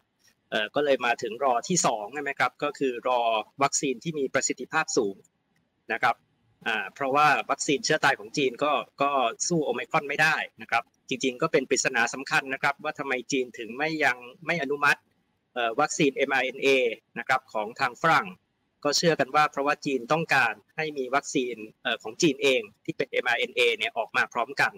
นะครับซึ่งก็หลายคนก็คิดว่าปีนี้เนี่ยน่าจะมีได้นะครับวัคซีน mRNA หรือสูตรที่มีประสิทธิภาพสูงขึ้นนะครับแล้วก็รอที่3นะครับซึ่งก็อาจจะเป็นตัวเปลี่ยนเกมเหมือนกัน ก็คือรอยาที่มีประสิทธิภาพนะครับเพราะฉะนั้นเนี่ยไอ้ตัวที่อาจจะเปลี่ยนแปลงนะครับเวลาของปฏิทิน การเปิดเมืองของจีนเนี่ยก็คือ 3 อย่างนี้นะครับ แต่ว่าถ้าเกิดว่า 3 อย่างนี้เนี่ยมันยังมันยังไม่เกิดขึ้นนะครับเอ่อก็ก็อย่าแปลกใจนะครับที่เราบอกว่าจีนจะปิดเมืองเอ่อไปจนถึงเดือนพฤศจิกายน หรือแม้กระทั่งเอ่อตลอดทั้งปีนะครับแล้วอันนี้ก็คือพูดง่ายๆนะครับเอ่อในมุมของไทยก็คือยังไม่มีนักท่องเที่ยวจีนเอ่อมาแน่นอนนะครับครับ ทีนี้เราพูดถึงเรื่องเศรษฐกิจกันไปพอสมควรแล้วนะฮะต่อไปเราจะไปดูในมุมของทางภูมิรัฐศาสตร์กันบ้างนะครับ ซึ่งแน่นอนว่าจุดหนึ่งที่เราต้องจับตาก็คือเรื่องของการแข่งขันระหว่าง 2 มหาอำนาจก็คือจีนกับสหรัฐนะครับ ซึ่งที่ผ่านมาในช่วงหลายปีที่ผ่านมาเนี่ยก็จะมีการแข่งขันที่เข้มข้นขึ้นมาเรื่อยๆนะครับ ก็เลยถามอาจารย์อาร์มครับว่าในปีนี้2022 เนี่ยในเรื่องของการแข่งขันระหว่าง 2 ชาติมหาอำนาจเนี่ยมันมีมิติไหนหรือว่ามันมีในพื้นที่ไหนของโลกที่เราต้องจับตาเป็นพิเศษไหมครับ ว่าปีนี้ครับครับจริงๆแล้วผมคิดว่าปีนี้เนี่ยเออเป็นปีที่เออเขาเรียกว่าการต่อสู้นะครับ ที่เป็นสงครามน้ำลายเนี่ยน่าจะร้อนแรง เพราะว่าทั้งสองฝ่ายนี้ต้องหาเสียงทั้งคู่นะครับก็คือไบเดนก็ต้องหาเสียงมิดเทอมนะครับไบเดนก็ต้องแสดงว่าเขาเนี่ยทับออนไชน่านะครับเขาไม่ได้แหมรักจีนนะครับเขาจัดการจีนนะครับไม่ต่างจากทรัมป์ ขณะเดียวกันสีจิ้นผิงเนี่ยก็ต้องการจะแสดงให้ทางการเมืองจีนเห็นนะครับว่าเขาเนี่ยยืนหยัดสู้อเมริกานะครับ ทุกคนจะต้องสามัคคีภายใต้เขาต้องให้เขาเป็นบาระที่ 3 เพราะว่าดูสินะครับอเมริกาเนี่ยนะครับเล่นเรามากเหลือเกินเพราะฉะนั้นเนี่ยผมว่าไอ้กระแสสงครามน้ำลายเนี่ยนะครับของการต่อสู้ระหว่าง 2 ประเทศเนี่ยปีนี้ก็จะร้อนแรงขึ้นนะครับแต่ว่าผมอยากจะบอกว่าเอ๊ะภายใต้กระแสเนี่ยมันก็อาจจะมีความร่วมมือ จริงแล้วเนี่ยมันมีตัวเลขหลายอย่างที่ค่อนข้างจะพิสดารกว่ากระแสที่เกิดขึ้นนะครับยกตัวอย่างนะครับ เช่น ภายใต้สงครามการค้าเนี่ยแต่ว่าสิ่งที่เกิดขึ้นเนี่ยภายใต้ที่เราบอกดีคัพปริงเนี่ยสิ่งที่เกิดขึ้นก็คือการส่งออกจากจีนไปสหรัฐเนี่ยตอนนี้สูงสุดนะครับนะครับในรอบหลายปีนะครับสิ่งที่เกิดขึ้นก็คือสหรัฐขาดดุลการค้ากับจีนเนี่ยมากที่สุดนะครับยิ่งกว่าก่อนสงครามการค้าอีก หลายคนบอกว่าเอ๊ะมันไม่ดีคัพปริงนะมันมันรีคัพปริงหรือเปล่าในในสิ่งความเป็นจริงที่เกิดขึ้นนะครับไม่ใช่กระแสนะครับหลายคนบอกว่าเงินเฟ้อสหรัฐเนี่ยย่อมต้องกดดันนะครับให้สหรัฐเนี่ยอาจจะต้องพิจารณาลดภาษีสินค้าบางตัวนะครับที่เคยตั้งไว้กับจีน แล้วจริงๆแล้วเนี่ยแคทเธอรีนไทยนะครับผู้แทนการค้าสหรัฐก็เริ่มส่งสัญญาณนะครับว่าจะมีการทบทวนภาษีนะครับบางตัวนะครับซึ่งจะเป็นการลดภาษี กำแพงภาษีนะครับสินค้าต่อจีนนะครับเพราะฉะนั้นเนี่ยผมประเด็นแรกที่อยากจะนำเสนอก็คือมันอาจจะมีความย้อนแย้งอยู่บ้างนะครับระหว่างกระแสซึ่งร้อนแรงแน่นอนนะครับแต่ว่าความเป็นจริงเนี่ยก็คือเออมันอาจจะไม่ได้เป็นการการต่อสู้กันนะครับที่ดุเดือดนะครับ ผมคิดว่าเศรษฐกิจเนี่ยอาจจะอาจจะมีการผูกมิตรกันที่ดีขึ้นด้วยซ้ำนะครับ แล้วก็การต่อสู้ที่จะเป็นระดับใหญ่เนี่ยนะครับไม่ว่าจะเป็นเรื่องไต้หวันทะเลจีนใต้นะครับผมคิดว่าปีนี้เนี่ยมีโอกาสต่ำที่จะเกิดขึ้นนะครับ เพราะว่าทั้งสองฝ่ายเนี่ยมีเดิมพันภายในประเทศ ทั้งสองฝ่ายเนี่ยน่าจะสนใจการเมืองภายในประเทศเนี่ยเป็นหลัก แล้วก็เอาแรงเนี่ยทุ่มให้กับการเมืองภายในประเทศนะครับ แต่ว่าสิ่งสำคัญนะครับในเรื่องภูมิรัฐศาสตร์เนี่ยนะครับก็คือผมว่าว่ามันจะไม่ใช่แค่เทรดวอลนะครับซึ่งอันนั้นอาจจะ ดีขึ้นนะครับ แต่ว่าสิ่งที่จะร้อนแรงขึ้นและนี้อาจจะไม่ใช่กระแสก็คือ tech war ครับมันจะเป็นภาคต่อนะครับ คุณเบนของปีที่แล้วนะครับผมคิดว่าปีที่แล้วเนี่ยมันเป็นเรื่องเซมิคอนดักเตอร์นะครับเซมิคอนดักเตอร์นี่เป็นจุดศูนย์กลางของการต่อสู้นะครับ แต่ว่าผมคิดว่าในปีใหม่เนี่ยมันจะมีภาคต่อสามเรื่องนะครับ ก็คือสงครามเทคโนโลยีอวกาศนะครับเขาบอกว่า Space Race เนี่ยจะกลับมานะครับเหมือนสมัยที่สหรัฐสู้กับสหภาพโซเวียตแข่งกันไปดวงจันทร์นะครับเขาบอกว่าปีใหม่นี้เป็นปีที่ประเพอนะครับจะเป็นจุดเริ่มต้นของสงครามเทคโนโลยีอวกาศยุคใหม่ครับอันที่สองนะครับก็คือรถยนต์ EV นะครับปีใหม่นี้นะครับหลายคน ประเมินว่าจะเป็นปีที่รถยนต์ EV เนี่ยเข้าสู่การเป็นตลาดแมสนะครับของประเทศจีนนะครับแล้วก็สงครามการแข่งขันในเรื่องของเทคโนโลยีและธุรกิจของรถยนต์ EV เนี่ยน่าจะร้อนแรงขึ้นทั้งสองฝั่งนะครับ แล้วก็ประเด็นสุดท้ายนะครับคุณเป็นผมคิดว่าก็เป็นเรื่องของ Metaverse นะครับว่าจริงๆแล้วตอนนี้ Metaverse เนี่ยไม่ใช่แค่มี Facebook ออกมาพูดนะครับ ไม่ใช่แค่มีฝั่งที่บอกว่าจะเป็น decentralization นะครับใช้ blockchain ใช้ NFT นะครับไม่มีรัฐนะครับนั่นก็ฝั่งหนึ่ง แต่ว่าของจีนเองเนี่ยปรากฏว่าตอนนี้นะครับก็มีบริษัทเทคโนโลยีจีนที่ออกมาพูดเรื่อง Metaverse นะครับกันเยอะขึ้นนะครับผมก็คิดว่ามันก็จะมีสมรสมรภูมิใหม่ๆ เหล่านี้ที่ทำให้เรื่องของภูมิรัฐศาสตร์เนี่ยน่าตื่นเต้นขึ้นในปีใหม่ครับครับ อาจารย์จริงๆมีอีกประเด็นหนึ่งที่น่าจับตาก็คือเรื่องของอุดมการทางการเมืองนะอย่างอย่างเช่นว่าคืออย่างช่วงปลายปีที่แล้วเนี่ยเราจะเห็นทางสหรัฐเนี่ยมีการจัดประชุมเอ่อ democracy summit นะครับซึ่งก็จะมีการเชิญประเทศบางประเทศเนี่ยที่สหรัฐอาจจะมองว่าโอเค เป็นประชาธิปไตย แต่ว่าก็อาจจะมีประเทศหลายประเทศที่ก็จะสงสัยว่าเอ๊ะทำไมตัวเองไม่ได้รับเชิญนะฮะรวมถึงว่าก็จะมีการที่จีนเนี่ยจะมีการตั้งคำถามถึง ประชาธิปไตยของสหรัฐว่าเอ๊ะตกลงแล้วประชาธิปไตยของยูคืออะไรนะฮะยูเป็นประชาธิปไตยแบบไหนกันถึงมีปัญหาเยอะแยะมากมายนะครับเนี่ยเราเราจะเห็นเรื่องของความเห็นไม่ไม่ตรงกันในเรื่องของของระบอบการปกครองเรื่องของอุดมการอยู่นะฮะอย่างจีนก็บอกว่าโอเคเราเราก็มีระบบของเราแล้วก็เติบโตมาได้ของเรานะฮะแล้วความขัดแย้งตรงนี้ครับมัน อาจจะลุกลามทำให้โลกเนี่ยเกิดการแบ่งขั้วทางอุดมการเหมือนกับที่เกิดในสมัยสงครามเย็นนะฮะซึ่งตอนนั้นเนี่ยมีการแบ่งเป็นขั้วโลกเสรีกับขั้วคอมมิวนิสต์เนี่ยมันมีโอกาสเกิดแบบนั้นหรือเปล่าครับอาจารย์เอ่อในบางระดับนะครับเอ่อคุณเบนก็คือมันเกิดขึ้นแล้วนะครับครับตั้งแต่ปีที่ผ่านมาใช่ไหมครับ เราเห็นว่าเขาแบ่งค่ายกันชัดเจนนะครับ เราบอกว่ากีฬาโอลิมปิกเนี่ยนะครับมีประเทศกลุ่มพันธมิตรประชาธิปไตยที่ประกาศบอยคอตทางการทูตครับก็คือแปลว่าไม่ส่งผู้แทนเข้าร่วมที่เปิดชัดเจนนะครับไม่ว่าจะเป็นสหรัฐนะครับแคนาดา นิวซีแลนด์ ออสเตรเลีย อังกฤษนะครับเขาจับกลุ่มกันเนี่ยแบ่งขั้วนะครับด้วยอุดมการณ์ทางการเมืองนะครับแล้วผมคิดว่ามันก็น่าสนใจนะครับน่าจะสักสองประเด็นนะครับ ประเด็นแรกเนี่ยก็คือ ผมว่าทั้งสองประเทศเนี่ยมีเดิมพันนะครับว่าทั้งสองประเทศมีความเสี่ยงที่จะเกิดวิกฤตทางการเมืองทั้งคู่นะครับหลายคนบอกว่าโอ้ยจีนเนี่ยนะครับมีเสถียรภาพนะครับ แต่จริงๆแล้วเนี่ยเราต้องเข้าใจนะครับว่าการเมืองจีนเนี่ยก็เป็นกล่องดำเราแทบจะไม่รู้อะไรเลยนะครับ เรื่องของการเมืองจีน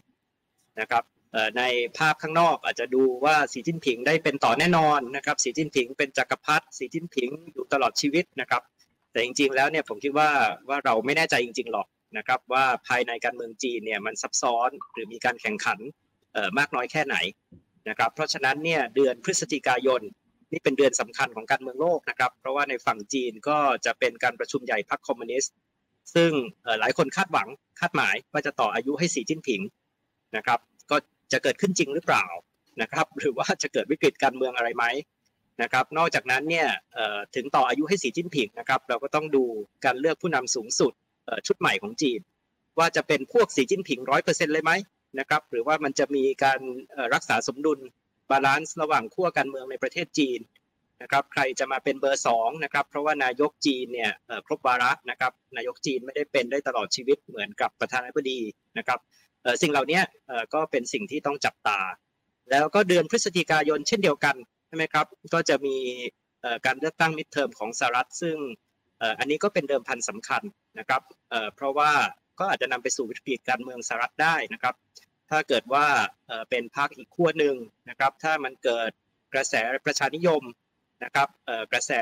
หันขวานะครับทรัมป์กลับมานะครับ ปีใหม่นี้ทรัมป์ประกาศนะครับว่าทวิตเตอร์ไม่ให้เขาพูดเนี่ยนะครับ แต่ว่าเขาจะมีโซเชียลมีเดียใหม่นะครับ เพราะฉะนั้นเนี่ยผมว่าก็ทั้งสองฝากนะครับก็มีเดิมพันทางการเมืองนะครับประเด็นที่สองนะครับที่น่าสนใจเนี่ยเราก็จะเห็นว่าทั้งสองฝั่งเนี่ยเริ่มต่อสู้กันเรื่องอุดมการณ์จริง ๆนะครับในลักษณะที่แน่นอนฝั่งสหรัฐเนี่ยเรารู้อยู่แล้วนะครับก็คือฝั่งสหรัฐเนี่ยพูดถึงเรื่องของประชาธิปไตยนะครับซึ่งก็คือเป็นเรื่องของกระบวนการนะครับเรื่องเสรีภาพนะครับ ศักดิ์ศรีความเป็นมนุษย์นะครับขณะที่ฝั่งจีนเนี่ยก็เริ่มเข็นอุดมการณ์ใหม่ ๆ หรือคำศัพท์ชุดใหม่เนี่ยออกมานะครับซึ่งหลายคนบอกว่าบางคนบอกให้มันเป็นเรื่องในประเทศ แต่ว่าผมคิดว่าต่อไปมันจะไม่ใช่แค่เรื่องในประเทศนะครับยกตัวอย่างก็คือคำศัพท์ชุดใหม่ว่า common prosperity ความรุ่งเรืองร่วมกันนะครับซึ่งจริงในยะอันนึงอะนะครับก็คือต้องการจะบอกว่าเอ๊ะถ้าจีนสามารถที่จะจัดการปัญหาความเหลื่อมล้ำได้ดีกว่าสหรัฐ นะครับระบบการเมืองจีนก็มีความชอบธรรมหรือเปล่านะครับยกตัวอย่างอย่างนี้นะครับเพราะฉะนั้นเนี่ยผมก็คิดว่าการแข่งขันทางอุดมการเนี่ยมันก็จะเป็นมิติที่ร้อนแรงขึ้นเรื่อยๆนะครับในปีใหม่นี้ครับ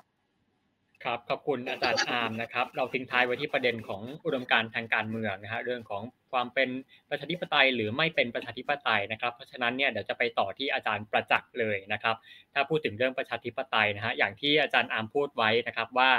โอเคทางโมเดลจีนเนี่ยจีนก็จะมองว่าโมเดลการปกครองตัวเองเนี่ยมันนำไปสู่ความสำเร็จได้นะฮะขณะที่เราอาจจะเห็นทางฝั่งสหรัฐเนี่ยซึ่งจริง ๆ ปีนี้ก็ก็จะมีการชี้วัดจากบางสำนักนะฮะว่า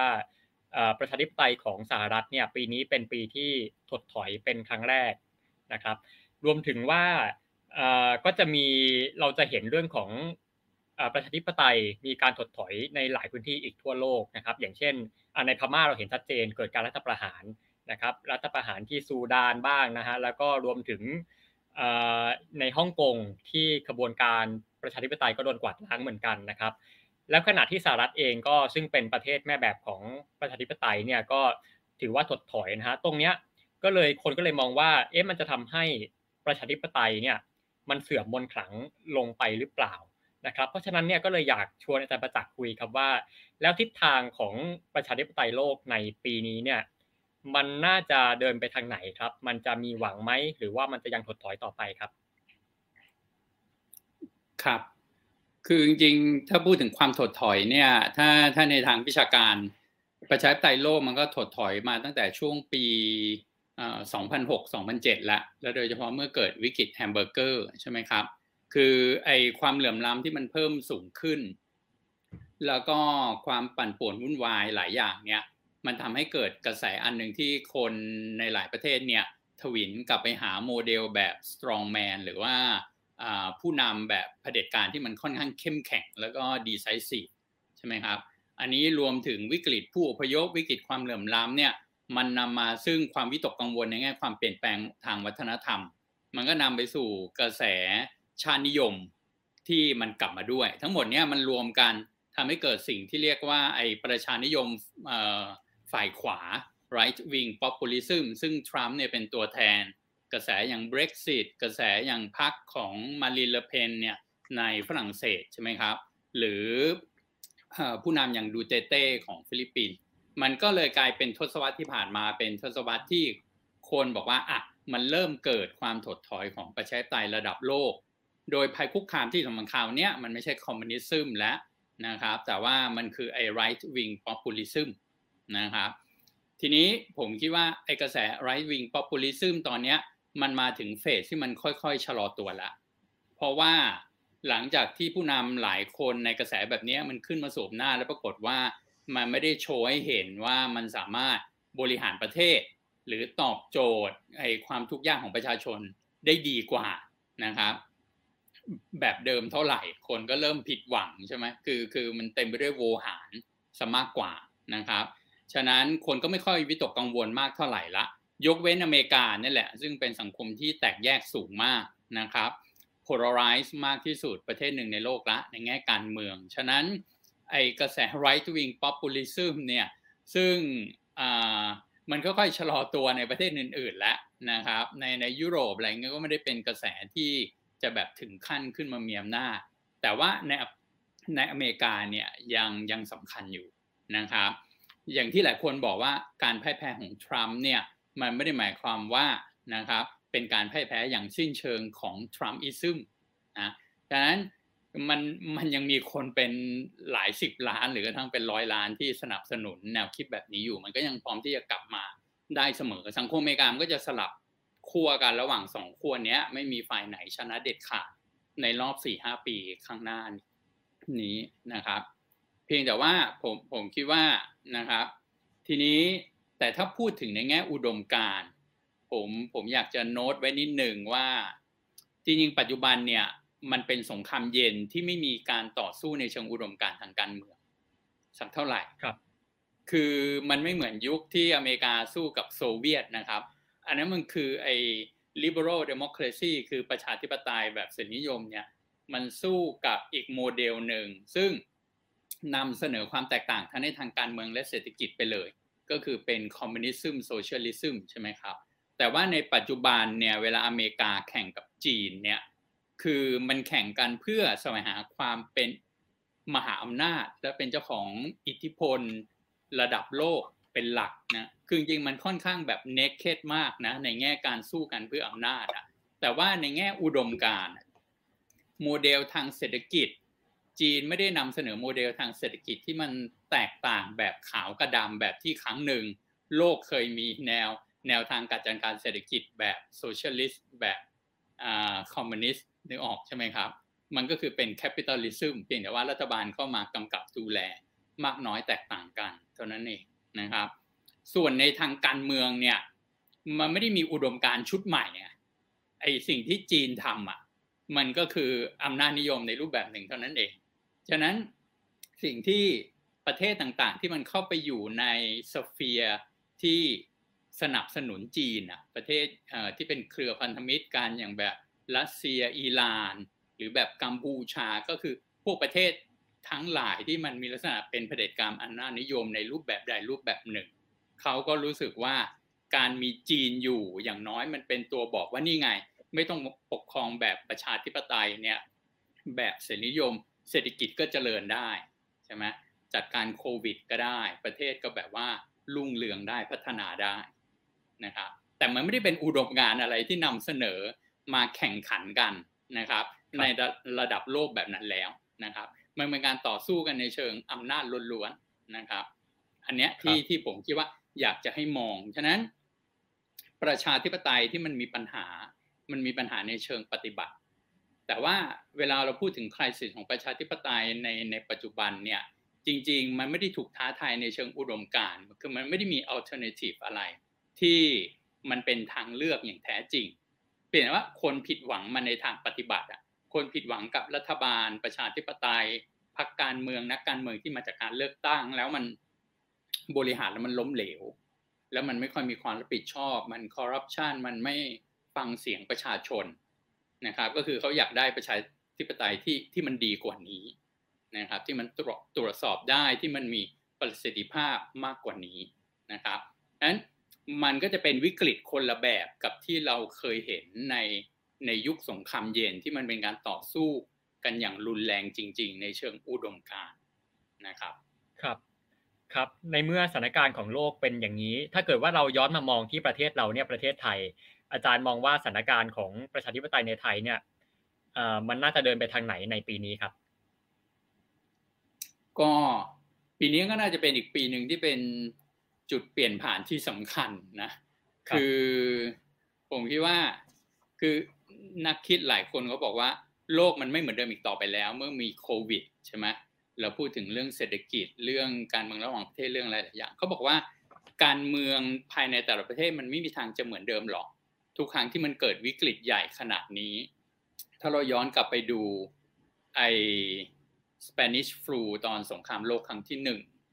แล้ววิกฤตนี้เราพูดถึงทั้งวิกฤตโรคระบาดและวิกฤตเศรษฐกิจไปพร้อมกันนะเขาบอกทุกครั้งที่โลกมันมีวิกฤตใหญ่ ไม่ว่าจะในเชิงโรคระบาดหรือเศรษฐกิจ มันกระทบการเมืองเสมอใช่ไหมครับ Great Depression นะครับ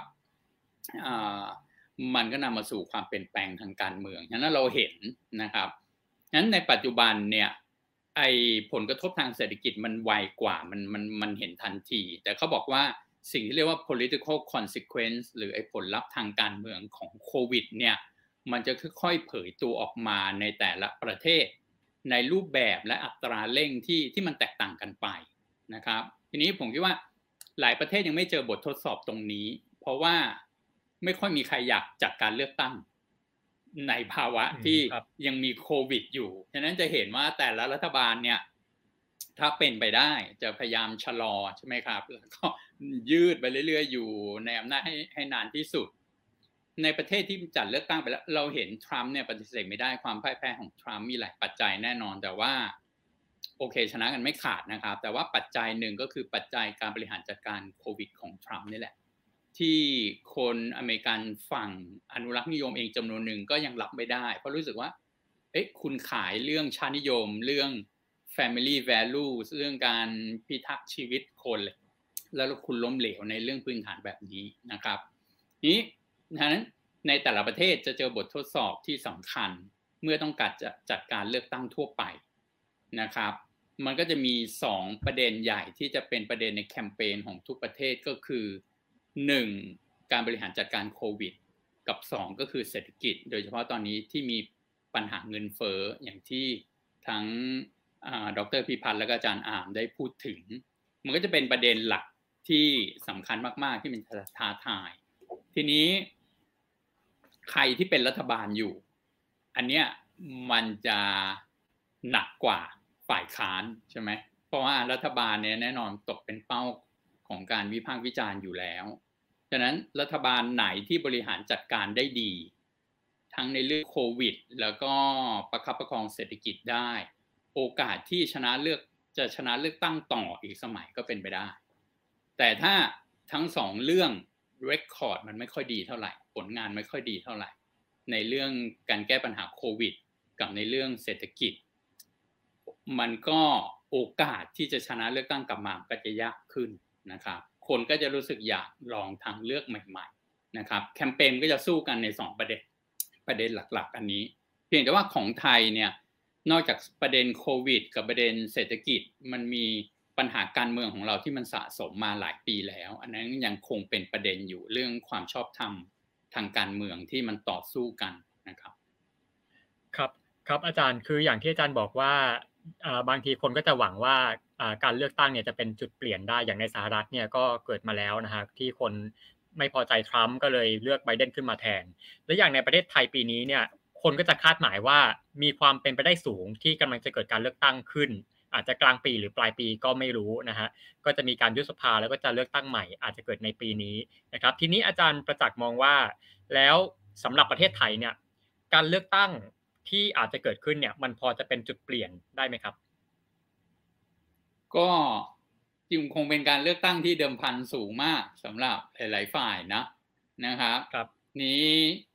ก็ยังคาดเดาลำบากว่าจะเกิดเมื่อไหร่นะครับ คือจริงการเมืองไทยก็มันไปคาดการอะไรก็ อย่าไปคาดการมากนะพอคาดการแล้วก็จะหน้าแตกเพราะมันจะผิดใช่ไหมครับ ครับที่อ่าอะเอาแต่เอาเป็นว่านักสังเกตการทั่วไปเขาเขาดูทิศทางลมต่างๆ เขาคิดว่ามันน่าจะเกิดในปีเนี้ยแต่ช่วงไหนเนี่ยยังยังไม่แน่ใช่ไหมอ่าเพราะเขาดูจากการขยับขับเคลื่อนของพรรคการเมืองต่างๆ การเริ่มเปิดตัวการจัดทัพกันแล้ว คือพวกนักการเมืองเขาต้องรู้มากกว่า พวกประชาชนทั่วไปอยู่แล้ว หรือในวิชาการอย่างเราใช่ไหมเขาถึงเตรียมเตรียมทัพจับศึกกันตอนนี้นะครับนั้นถามว่ามีโอกาสเป็นจุดเปลี่ยนไหมผมว่าคงคงมีโอกาส คือมันมีสามสี่ปัจจัยใช่ไหมครับหนึ่งก็คือเรื่องเศรษฐกิจ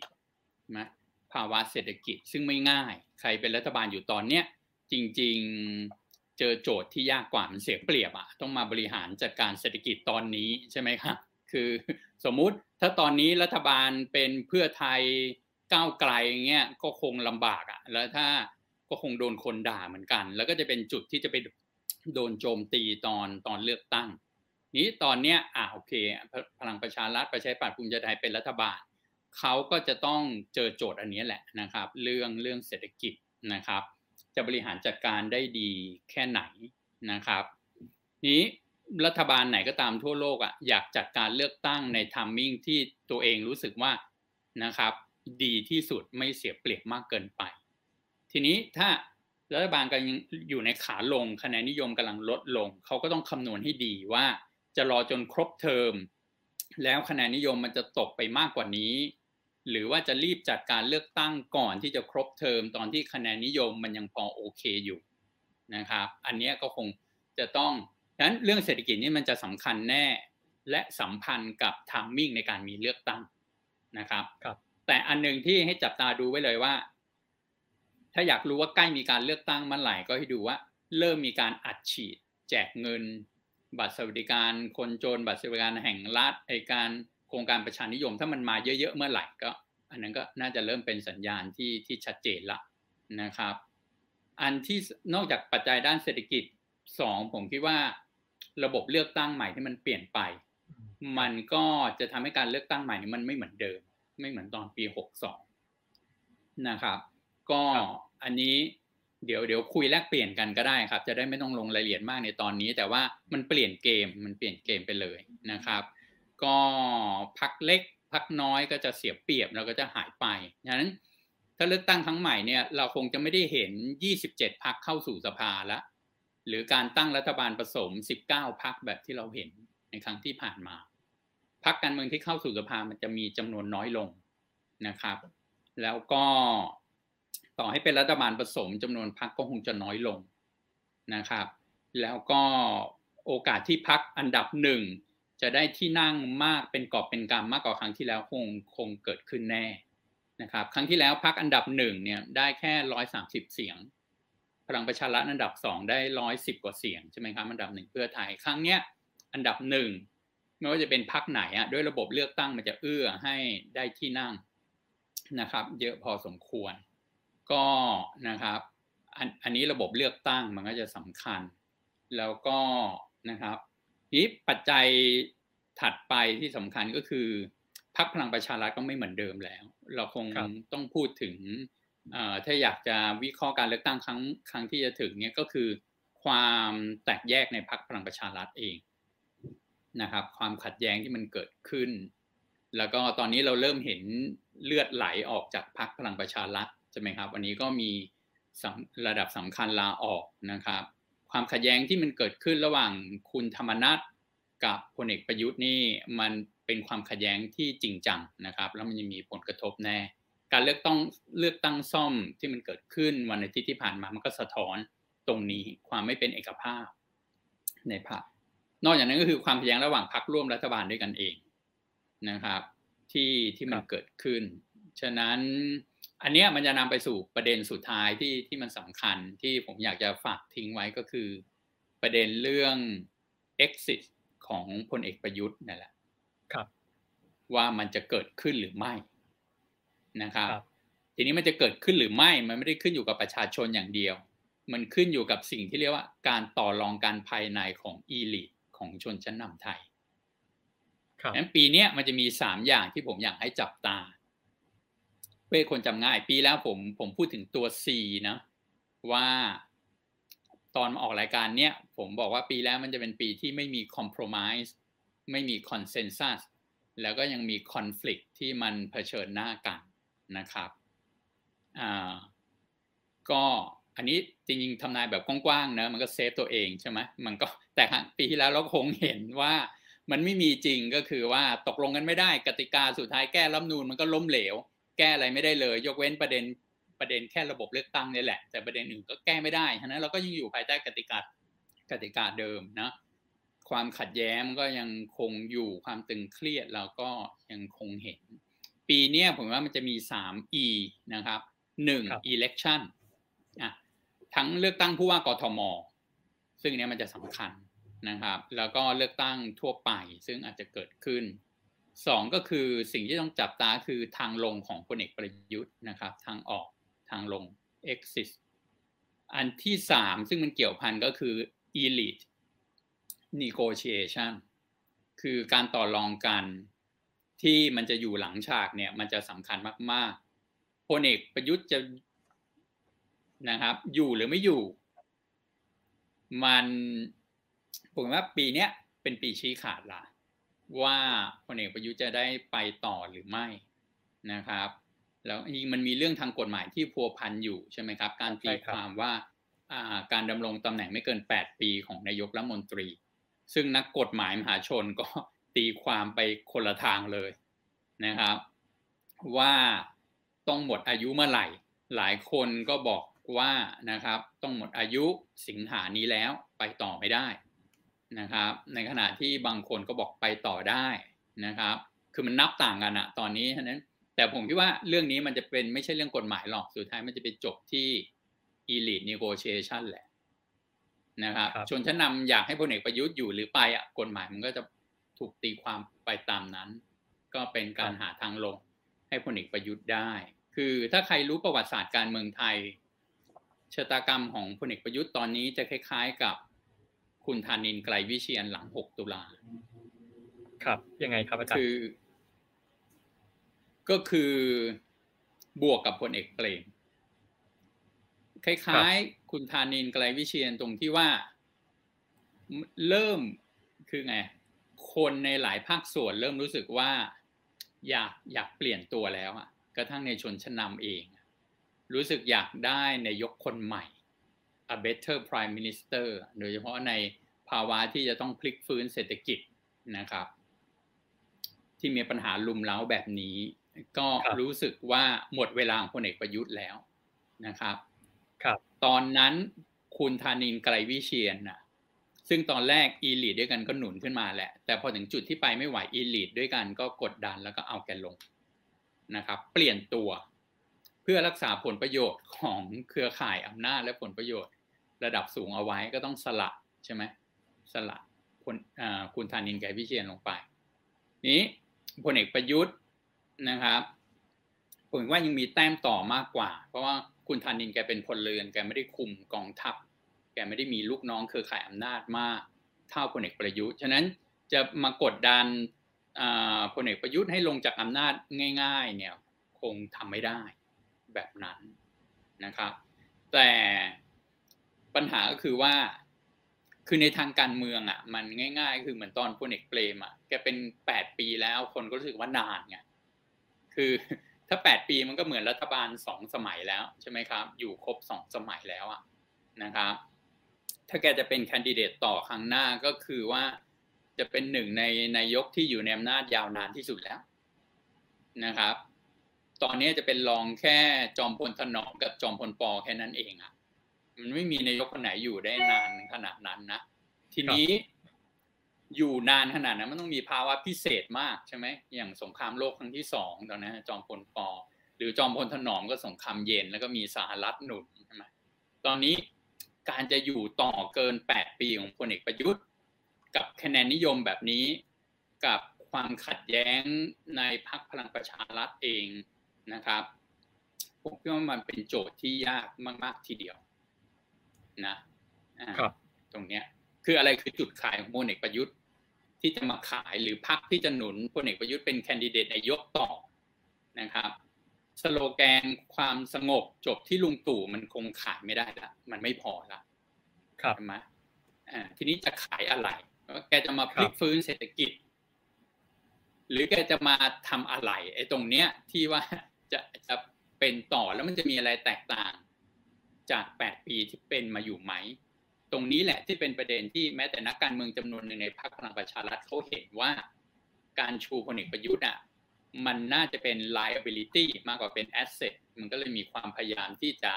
เปลี่ยนตัวแกลงในการโหวตอภิปรายไม่ไว้ใจในช่วงที่ผ่านมา แล้วมันก็นำไปสู่ความขัดแย้ง และความขัดแย้งนั้นมันยังดำรงอยู่นะครับ ทีเนี้ยผมคิดว่าตรงตรงนี้แหละที่เราจะต้องจับตา นะครับ คือถ้าพลเอกประยุทธ์ไม่เป็นคนดิเดตต่อการเมืองไทยมันก็จะเปลี่ยนไปสู่อีกเฟสหนึ่งการแข่งขันมันจะเปลี่ยนโฉมหน้าไปนะครับครับแต่ถ้าพลเอกประยุทธ์อยากจะอยู่ต่อจะลงสมัครรับเลือกตั้งต่อเป็นนายกอีกสมัย มันก็จะมีความตึงเครียดอยู่สูงเช่นกันนะครับครับ ครับอาจารย์ทีนี้นอกจากเรื่องของการเมืองในสภาการเมืองในสนามเลือกตั้ง ครับไม่ไม่ผมเชิญดรพัฒก่อนเลยครับอาจารย์อาจารย์อาจารย์ประจักษ์พูดถึงพรรคประชังประชารัฐผมเลยอยากถามถึงพรรคใหญ่อีกพรรคหนึ่งคือพรรคสวครับว่าใครคุมพรรคสวกันแน่เพราะมันมีผลต่อการเลือกตั้งแน่ๆใช่ไหมใช่ครับใช่ไอ้ตรงนี้แหละที่คือมันก็เป็นผลผลิตจากรัฐมนูลปี 60 ที่ยังแก้ไม่ได้ใช่ไหมครับ ฉะนั้นเลือกตั้งครั้งใหม่เนี่ย สวยังเลือกได้อยู่ ยังเลือกนายกได้อยู่ นะครับ แต่เราเห็นแล้วจากการโหวตหลายครั้งที่ผ่านมาเนี่ยสวไม่ได้ถูกคุมโดยพลเอกประยุทธ์คนเดียว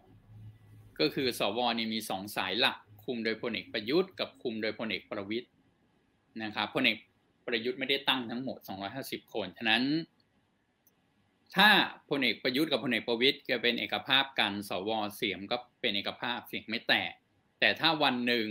นะครับ พี่น้องสองคนนี้ต้องแยกทางกันเดินนะครับ กลับไปที่สิ่งที่ผมพูดเรื่องชนชั้นนำอะที่มันจะต้องเกิดการต่อรองเจรจากันอย่างอย่างหนักในปีนี้เนี่ยถ้าเขาแยกทางกันเดิน เสียงสวก็จะแตกนะครับ แล้วก็คือถ้าพลเอกประยุทธ์ไม่เล่นการเมืองต่อ ไม่ลงเป็นแคนดิเดตนายกต่อ ผมว่าเสียงสวในการเลือกนายกจะไม่เป็นเอกภาพละครับนะครับ ครับ ครับอาจารย์ที่ผมจะถามต่อเนี่ยก็คือว่าโอเค เราพูดถึงเรื่องเกมการเมืองในสภา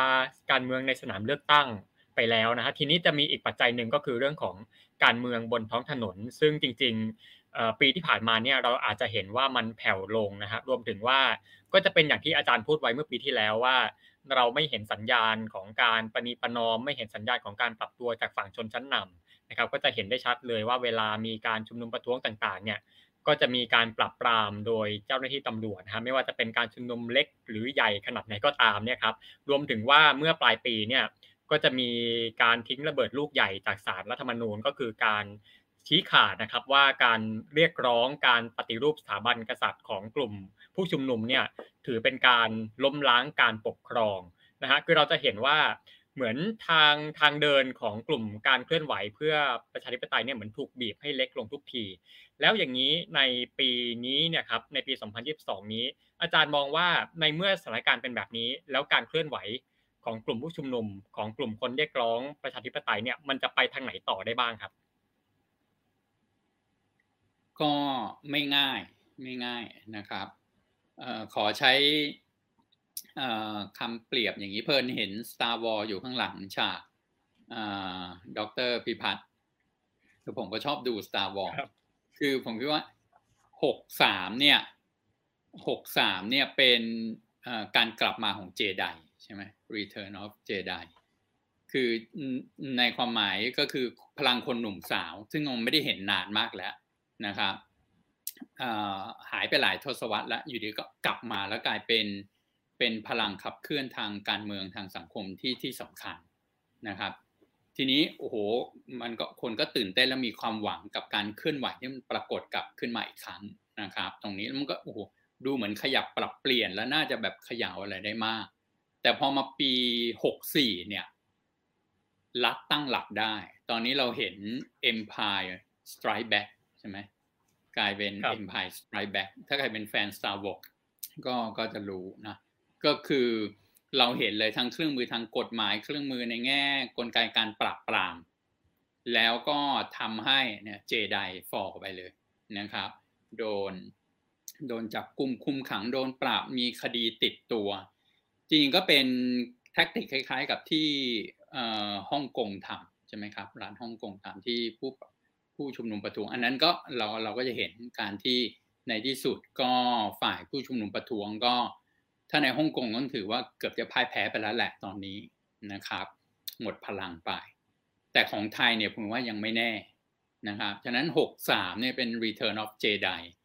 64นี่เป็น Empire Strike Back 65เนี่ยผมคิดว่ามันยังไม่มีภาพที่ชัดเจนว่าจะเป็นยังไง การชุมนุมขนาดใหญ่แบบที่เคยเกิดขึ้นที่สามารถตั้งเวทีขนาดใหญ่ และมีคนมาร่วมเป็น หลาย ๆ หมื่นคนคงยากนะครับ แต่เราจะอาจจะเห็นการชุมนุมย่อยๆเกิดขึ้น แล้วเราอาจจะเห็นความหลากหลายมากขึ้น คือถ้ามันเป็นปีที่โหมโรงไปสู่การเลือกตั้งเนี่ยการเมืองภาคประชาชนในปีนี้มันจะไม่ใช่แค่เรื่องของนิสิตนักศึกษาคนหนุ่มสาวละ แต่เราอาจจะมีโอกาสที่จะได้เห็น การชุมนุมย่อยๆของกลุ่มแรงงาน กลุ่มเกษตรกร กลุ่มประมง กลุ่มที่เขามีปัญหาเฉพาะ แล้วก็จะถือโอกาสช่วงที่มันจะมีบรรยากาศที่นับถอยหลังไปสู่การเลือกตั้ง เขาจะจัดชุมนุมเคลื่อนไหวเพื่อนำเสนอปัญหาความเดือดร้อนนะกับรัฐบาล กับพรรคการเมืองต่างๆ ให้รับลูกไป อันนี้มันจะเป็นสิ่งที่เกิดขึ้นโดยธรรมชาติอยู่แล้ว ในปีที่ที่มันจะมีการเลือกตั้ง คือ การเคลื่อนไหวบนท้องถนนมันจะไปโยงกับพรรคการเมือง แล้วก็การเลือกตั้งมากขึ้นนะครับครับขอบคุณอาจารย์ประจักษ์นะครับ เดี๋ยวไปที่อาจารย์อาร์มสักเล็กน้อย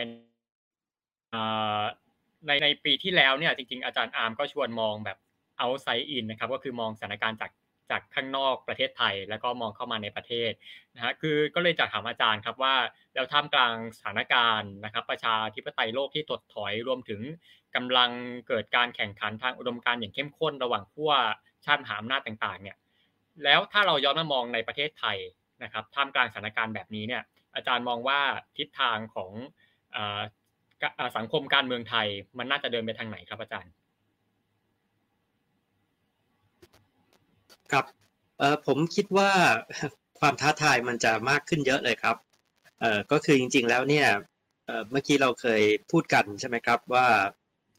ทศวรรษเนี่ยไม่เหมือนกับทศวรรษก่อนหน้านะครับในยุคก่อนหน้าเนี่ยมันเป็นยุคที่หลาย ๆประเทศเนี่ยต่างมีเสน่ห์นะครับ บรรยากาศของการเมืองการค้าโลกนะครับ ก็ดูดีนะครับการค้าโลกก็เปิดทุกคนค้าขายกันนะครับการเมืองโลกก็ไม่มีความขัดแย้ง นะครับตอนนั้นสหรัฐกับจีนก็ยังรักกันนะครับก่อนทรัมป์นะครับแต่เราบอกว่าตอนนี้ปัจจัยภายนอกเนี่ยมันเป็นลบหมดเลยนะครับปัจจัยภายนอกเนี่ยก่อนหน้าที่โควิดจะมาเนี่ยมันก็มีสงครามการค้าอยู่แล้วนะครับสงครามการค้าก็ดูเหมือนจะร้อนแรงขึ้นมันต่อเนื่องมานะครับเป็นสงครามการแข่งขันระหว่างมหาอำนาจซึ่งเมื่อกี้อาจารย์ประจักษ์พูดได้เยี่ยมมากเลยนะครับว่ามันค่อนข้างเป็นเรื่องรอมาก ก็คือเป็นเรื่องดิบๆเลยอะนะครับว่าแสวงอำนาจแข่งกันนะครับแต่ว่ามันทำให้บรรยากาศภายนอกเนี่ยมันเป็นลบโควิดมานี่เป็นตัวซ้ำเติมอีกนะครับ เพราะว่าปัจจัยภายนอกเนี่ยนักท่องเที่ยวอะไรเนี่ยก็หายไปนะครับเอ่อมันก็เข้าสู่ยุคที่เราบอกว่าเอ๊ะแต่ละประเทศเนี่ยมันประชันความขี้เรกันหรือเปล่านะครับ เพราะว่าทุกคนเนี่ยจริงๆเจ็บตัวหมด เพราะว่าปัจจัยภายนอกมันเป็นลบนะครับเอ่อผมคิดว่าโจทย์เนี่ยจริง ๆ มันเป็นโจทย์ที่เราจะต้องคิดเหมือนกันนะครับ เราพูดกันเยอะนะครับพึ่งพาตัวเองอะไรก็ตามเนี่ยแต่ผมคิดว่าเราต้องคิดถึงโมเดลอะนะครับที่จะพึ่งพา หรือมีเอนจินใหม่ในการเติบโตนะครับในบรรยากาศที่ปัจจัยภายนอกเนี่ยน่าจะเป็นลบอยู่อีกสองสามปีเลยทีเดียวนะครับโควิด เราบอกว่าปีนี้จะถ้าเกิดว่า best case ปีนี้เป็นจุดจบที่ของการระบาดนะครับแต่ว่า worst case ก็ไม่แน่นอนนะครับ แต่ว่าเรื่องของสงครามการค้าเรื่องของสงครามเย็นยุคใหม่นี่น่าจะยังต่อเนื่องนะครับ แล้วก็ไอตัวของความกดดันจากภายนอกเนี่ย เมื่อกี้จริง ๆ แล้วเนี่ย ผมว่าประเด็นอาจารย์ประจักษ์เนี่ยสำคัญมากนะครับ ก็คือมันเป็น exit จากโควิดด้วยนะครับ exit อันนึงเนี่ยไม่ใช่แค่ exit ของพลเอกประยุทธ์แต่ว่า exit จากโควิดนะครับว่าเราก็เหนื่อยกันมามากแล้วนะครับ จากโควิด เศรษฐกิจก็แย่เนี่ยนะครับ แต่ว่าตอนนี้มันดูภาพของ exit จากโควิดเนี่ยมันไม่ค่อยดีเท่าไหร่นะครับเพราะว่าถึงแม้โควิดจะ exit ได้เนี่ยเรามาเจอปัญหาเงินเฟ้อนะครับปัญหาเงินเฟ้อนี่ก็บางทีก็เป็นปัจจัยของเราเองด้วยนะครับ เช่นโรคระบาดหมูอันนี้ไม่ได้เกี่ยวกับต่างประเทศเลยด้วยซ้ำนะครับแต่ว่าเรื่องนี้ความเดือดร้อนนะครับที่เริ่มต้นจากโควิด ซึ่งดรพิพัฒน์น่าจะให้ภาพได้ดีเลยว่าคนมันเหมือนโลกทวิภพนะครับ คือเป็นเหมือนตัวเคเลยอะก็คือมีคนที่ฟื้นเร็ว แล้วคนที่เขาไม่ฟื้นเลยนะครับแล้วมันยังมากระหน่ำซ้ำเติมนะครับด้วยปัญหาราคาหมูปัญหาเรื่องของราคาน้ำมัน ปัญหาเงินเฟ้อนะครับซึ่งเป็นปัญหาที่ที่คนเนี่ยรู้สึกได้เลยนะครับผมว่ามันก็ยิ่งกดให้การเมืองของปีนี้มันจะร้อนแรงขึ้นนะครับเพราะฉะนั้นเนี่ยผมว่าเรื่องเหล่านี้มันก็จะโยงกันหมดนะครับ แล้วก็อันเนี้ยก็จะเป็นเรื่องที่ผมว่าการเมืองเนี่ย exit ของปีนี้เนี่ยคงจะต้องน่าจับตามองมากทีเดียวครับ ครับ ขอบคุณครับ เดี๋ยวไปที่ดรพิพัฒน์นะครับ ก็อยากถามนะฮะในมุมของนักเศรษฐศาสตร์ว่าในปีนี้เนี่ยถ้าให้ประเมินสถานการณ์ทางสังคมการเมืองไทยเนี่ยในมุมของนักเศรษฐศาสตร์เนี่ยมีมีการได้วางฉากทัดอะไรไว้บ้างหรือเปล่าครับ ครับ จริง ๆ ก็ถ้ามองจาก มองการเมืองจากฝั่งเศรษฐศาสตร์เนี่ยผมว่ามันก็คือเป็นประเด็นว่าเฮ้ยเราจะเห็นความไม่แน่นอนในการเมืองเนี่ยมันมากระทบในเรื่องของนโยบายหรือเปล่าใช่ไหมครับแล้วก็แฟกต์อันหนึ่งที่เราเห็นก็คือขั้วอำนาจเนี้ยนะครับอยู่ในอำนาจมาอย่างเมื่อกี้อาจารย์ประจักษ์ว่าเนี่ยก็คือ 8 ปีแล้วนะครับ ซึ่งซึ่งก็ต้องถือว่าอยู่มาค่อนข้างยาวนานนะครับงั้นความเสี่ยงก็คือว่ายิ่งยิ่งอยู่นานเนี่ยนะครับในการเปลี่ยนขั้วเนี่ยมันก็ทำให้เกิดการเปลี่ยนแปลงค่อนข้างเยอะนะครับงั้นสิ่งที่ คนจับตาดูก็คือว่าถ้าเกิดมันมีเกิดการเปลี่ยนแปลงขึ้นมาจริงๆเนี่ยนะครับมันมันจะมีการเปลี่ยนแปลงในเรื่องของเชิงนโยบายอะไรบ้างนะครับอ่าดังนั้นสิ่งที่นักลงทุนแล้วหลาย ๆ คนจับตาเนี่ยก็คือไอ้นี่แหละครับการเมืองแล้วก็หลายๆคนตั้งคำถามนะครับว่าหรือจริง ๆ แล้วมันคือ elite negotiation จริง ๆ นะครับ ก็คือยังไงอาจจะเปลี่ยนฟอร์ม เปลี่ยนคุณประยุทธ์ปี exit ก็จริง แต่ว่าก็ยังเป็น ขั้วอำนาจเดิมยังคงวนๆอยู่หรือเปล่า เพราะว่าเรื่องของสวเรื่องอะไรต่างๆเนี่ยนะครับมันก็อันนี้ก็เป็นอันหนึ่งที่ที่ที่ไม่รู้อ่าอ่าอ่าอ่าจำประจักษ์ใช้ว่าอะไรครับ Return of the Jedi หรือ หรือว่า หรือว่าอันนี้คือจะกลายเป็น The Empire Strike Back เนี่ยนะครับ ก็ก็ก็ก็ค่อนข้างก็ค่อนข้างน่าสนใจเหมือนกันครับครับขอบคุณดรพิพัฒน์นะครับ เดี๋ยวก่อนปิดรายการเดี๋ยวเราไปที่คำถามนะฮะเรามีคำถามจากทางบ้าน มาถามทุกท่านนะครับ ผมไปที่คำถามแรกก่อนนะครับคำถามแรกเนี่ยคำถามถามว่า การเลือกตั้งซึ่งเป็นตลาดนโยบายใหญ่ จะช่วยตอบโจทย์ความท้าทายเหล่านี้ได้แค่ไหนยังไงบ้างนะครับ มีใครอยากตอบก่อนไหมครับเชิญอาจารย์ประจักษ์ก่อนไหมครับ ครับ คือผมคิดว่าแน่นอนประเด็นปากท้องประเด็น vision อะ ว่าพรรคไหนเสนอ vision ได้ดีกว่ากันในการที่จะแก้ปัญหาปากท้องประชาชนเนี่ยเนี้ยมันมันจะเป็นการแข่งขันที่มันสำคัญเลยนะครับ แน่นอนพอเวลาคนเดือดร้อนเรื่องเรื่องเศรษฐกิจนะนะครับเรื่องนี้มันก็จะสำคัญสุดใช่ไหมครับ คือนี้มันก็จะท้าทายตรงนี้แหละพักไหนมีวิชั่นที่ที่มันจะดีกว่ากัน ทีนี้ผมคิดว่า ครั้งเนี้ยตลาดการเมืองมันจะค่อนข้างเปิดกว้าง เพราะว่าพอขั้วอำนาจเก่าอยู่ในอำนาจมานาน แล้วตอนนี้เริ่มมีรอยปริล้าว และเริ่มอยู่ในสิ่งที่เรียกว่าขาลงนะครับ คือยิงในในรัฐบาลทั่วโลกอะ่ะสมัยสองแล้วพอจะครบสมัยคือแปดปีอย่างที่ผมบอกสมัยสองปีสุดท้ายเนี่ยมันจะหนักสุดอาการหนักเขาเรียกว่าเลมดักใช่ไหมคือเพราะว่า มันคนก็รู้ว่าโอกาสที่จะไปต่อมันมันไม่ง่ายนะครับข้าราชการเองก็จะเริ่มเกียร์ว่างแล้วนะครับไอ้พักต่างๆ ต่างฝ่ายต่าง แม้อยู่ร่วมรัฐบาลการต่างฝ่ายต้องช่วงชิงหาเสียงกันแล้วนะครับ ตอนนี้เราเห็นละเริ่มมีการแย่งกันเคลมแม้แต่ว่าไอ้คนละครึ่งเนี่ยเป็นผลงานของใครนะครับพลังประชารัฐประชาธิปัตย์เขาก็บอกไม่ใช่นะ มันเป็นผลงานของทุกพรรคร่วมกัน คือเราจะเห็น การแข่งกันเคลมผลงานตรงนี้ด้วยนะครับ แต่ว่าตลาดการเมืองมันจะเปิดกว้าง ผมเอาแค่ว่าฝั่งที่อยู่ในขั้วอุดมการรัฐบาล หรือขั้วแบบอนุรักษ์นิยมเนี่ยจะมีถึงเจ็ดแปดพักในครั้งหน้าอันนี้ที่จะแย่งแบบฐานเสียงเดียวกัน แล้วผมว่านโยบายมันอาจจะไม่ต่างกันมาก เรามีพลังประชารัฐเรามีประชาธิปัตย์ที่เราเห็นแข่งกันเยอะ เรามีพักกล้าที่นะครับ เกิดขึ้นมา เรามีพักนะครับ ของคุณกลุ่มสี่กุมารที่จะเปิดตัววันสองวันนี้นะครับ ซึ่งก็จะเริ่มมีสสไหลจากพลังประชารัฐออกไปอยู่พักเนี้ยนะครับ ของอดีตทีมคุณสมคิดจารุศรีพิทักษ์เนี่ยตามข่าวของ BBC ไทยเนี่ยอดีตแกนนำกปปสที่โดนตัดสิทธิ์ไปเนี่ยเขาจะตั้งพักด้วยเช่นกันนะยังไม่นับมีพักเดิมของ ลุงกำนันสุเทพ และอาจารย์อเนกอีกพักหนึ่งนะนี่หกพักแล้ว แล้วยังมีพักไทยพักดีของคุณหมอวรงอะทั้งหมดเนี้ยเจ็ดพักแย่งฐานเสียงที่มันทับซ้อนกันอย่างมากนะครับ ในฝั่งขั้วอำนาจเดียวกันเนี่ยแสดงว่าทุกทุกคนมองว่าตัวเองมีโอกาสนะ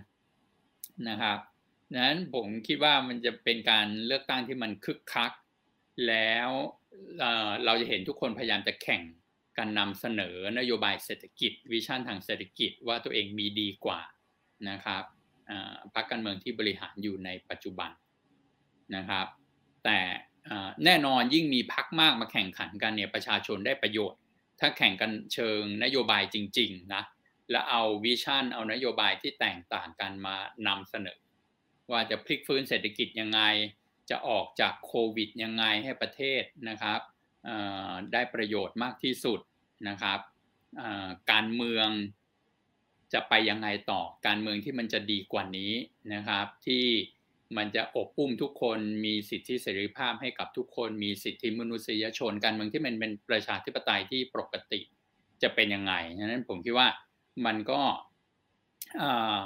การมีตัวเลือกดี ๆ แบบนี้ผมผมคิดว่าดีนะครับ แล้วก็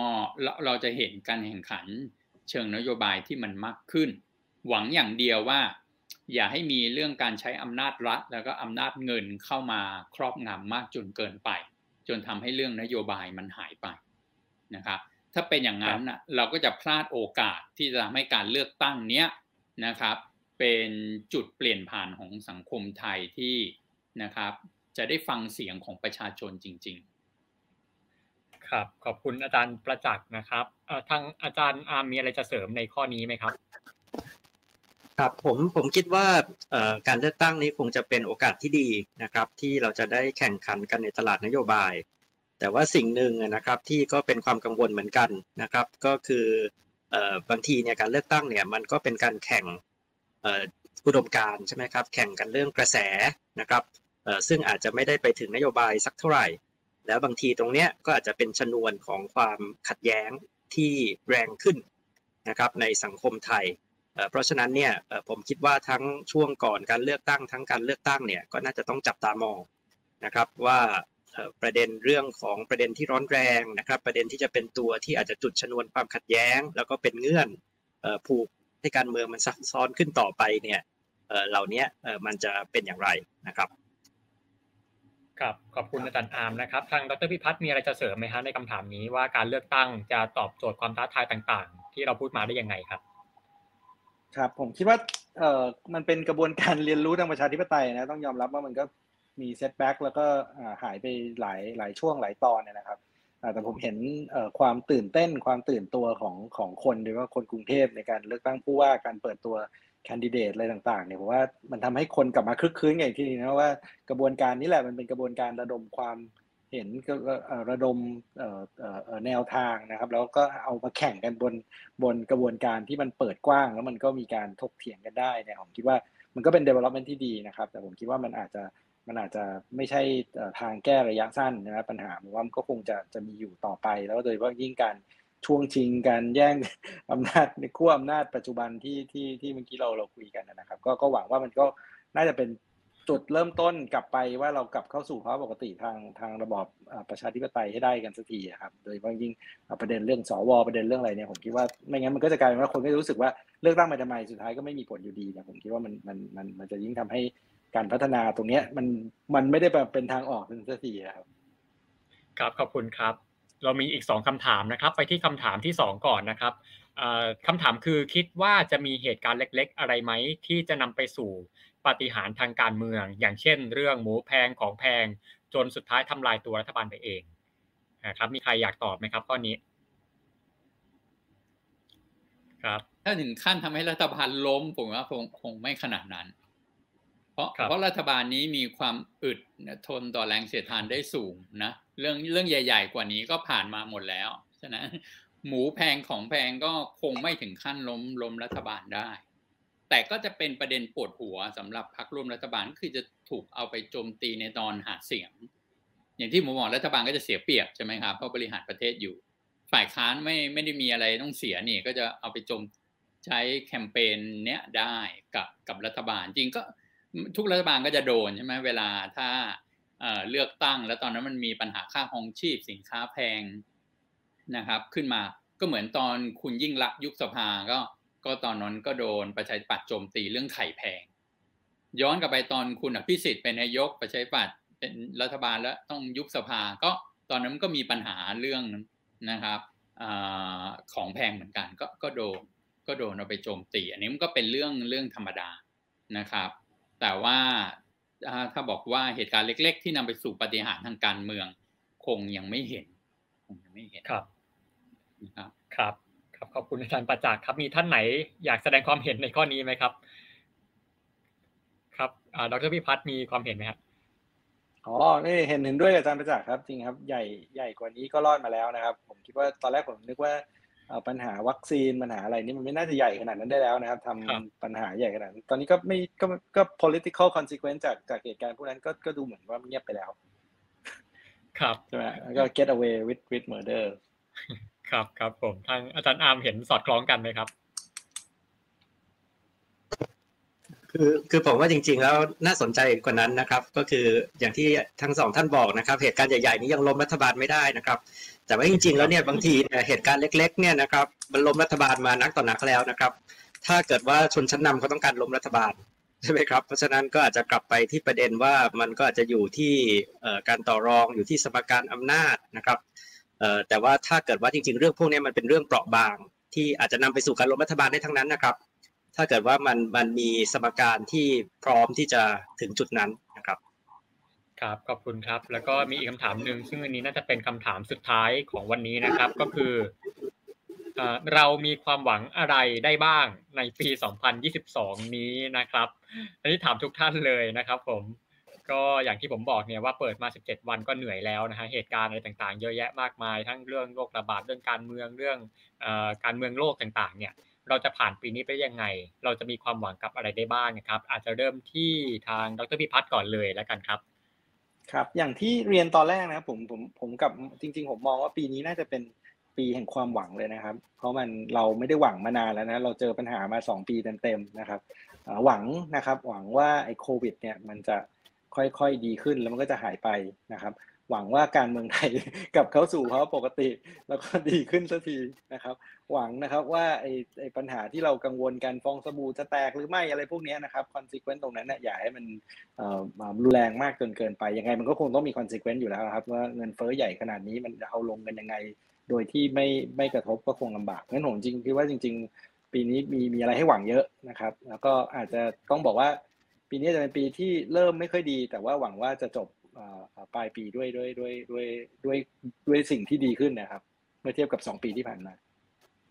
ครับขอบคุณนะครับ ต่อไปเป็นอาจารย์อาร์มแล้วกันครับ เรามีความหวังอะไรได้บ้างกับปีนี้ครับ ครับจริงๆ ผมชอบโจทย์ที่อาจารย์ประจักษ์ตั้งนะครับก็คือเรื่อง exit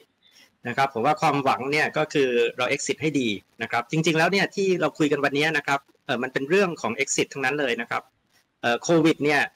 สุดท้ายซีโร่โควิดก็อยู่ไม่ได้ใช่ไหมจีนจะ exit ยังไงนะครับอสังหาริมทรัพย์นะครับฟองสบู่นี้มันก็คงใหญ่ขึ้นเรื่อยๆ ไม่ได้มันก็ต้องแตกใช่ไหมครับ แต่ว่า soft landing ได้ไหม exit ได้ไหมนะครับเงินเฟ้อของสหรัฐนะครับ exit ยังไง exit ได้ดีไหมนะครับแม้กระทั่งเรื่องของอำนาจนะครับทางจีนก็สีจิ้นผิงนะครับจะอยู่ต่อไปเรื่อยๆมี exit strategy ไหมนะครับไบเดน นะครับ หลายคนก็บอกไบเดนนี่ก็ถึงอายุ 80 แล้วนะครับเขามี exit ไหมว่าต่อไปจะเป็นยังไงหรือทรัมป์จะกลับมานะครับ แล้วก็เรื่องของไทยใช่ไหมครับ exit ของผู้นำแล้วก็กลุ่มอำนาจในปัจจุบันนะครับโจทย์ใหญ่จริงๆนะครับ ก็คือผมว่ามันถึงเวลาที่ต้องยอมรับนะครับว่าเราต้องเปลี่ยนผ่านละนะครับ สุดท้ายมันต้องเปลี่ยนผ่านไปสู่ไปสู่ความปกตินะครับ ดังนั้นเนี่ยทำยังไงนะครับที่ชนชั้นนำใช่ไหมครับจะยอมรับว่าสุดท้ายก็ต้องเปลี่ยนผ่าน แต่ทำยังไงที่จะเปลี่ยนผ่านนะครับเป็น exit ที่ประสบความสำเร็จนะครับ อันเนี้ยผมว่าเป็นโจทย์แล้วก็เป็นความหวังของปีใหม่นะครับครับขอบคุณอาจารย์อาร์มครับอาจารย์ประจักษ์ครับในปี 2022 นี้คือจริง ๆ เรามีปัญหาการเมืองต่อเนื่องกันมาหลายปีแล้วนะฮะทั้งการเมืองในสภานอกสภาต่างๆ เนี่ย จนบางคนมองว่าเหมือนเราไม่เห็นหนทางออกเลย ถ้าอย่างนั้นในปีนี้เราจะเห็นความหวังอะไรได้ไหมครับผมขอรับลูกจากทั้งอาจารย์ดรพิพัฒน์แล้วก็อาจารย์อามคือ ผมผมเห็นแบบเดียวกับอาจารย์พิพัฒน์ว่าจริงๆ ปีเนี้ยมันเป็นปีที่จริง ๆ เริ่มเห็นแสงสว่างนะเริ่มเห็นแสงสว่างนะครับมากขึ้นในขณะเดียวกันผมรับลูกจากจากอาจารย์อาร์มคือว่าเรื่อง exit strategy นะครับ ในฐานะคนที่สอนคือผมสอนวิชาหนึ่งด้วยในในคณะคือผู้นำทางการเมืองไอ้เรื่อง leadership ทางการเมือง ปัญหาอันหนึ่งที่ผู้นำทั่วโลกเลยประสบเหมือนกันนะตลอดประวัติศาสตร์ ไม่ว่าผู้นำในระบอบที่เป็นประชาธิปไตยหรือไม่เป็นประชาธิปไตยก็คือว่านะครับ จะลงจากอำนาจยังไง เมื่ออยู่ในอำนาจไปนานๆ น้อยคนมากที่จะแบบลงจากอำนาจได้อย่างชาญฉลาดและสง่างามนะ ในจังหวะที่เหมาะสม ผู้นำสมัยใหม่คนหนึ่งในโลกปัจจุบันที่ได้รับการยกย่องในเรื่องนี้คือแองเจล่าเมอร์เคิลนะของเยอรมัน จริงแกยังได้รับความนิยมอยู่สูงมากนะ ทั้งในคนในพรรคและในหมู่ประชาชนอะ แต่แกแกไม่เอาละ แกรู้ว่า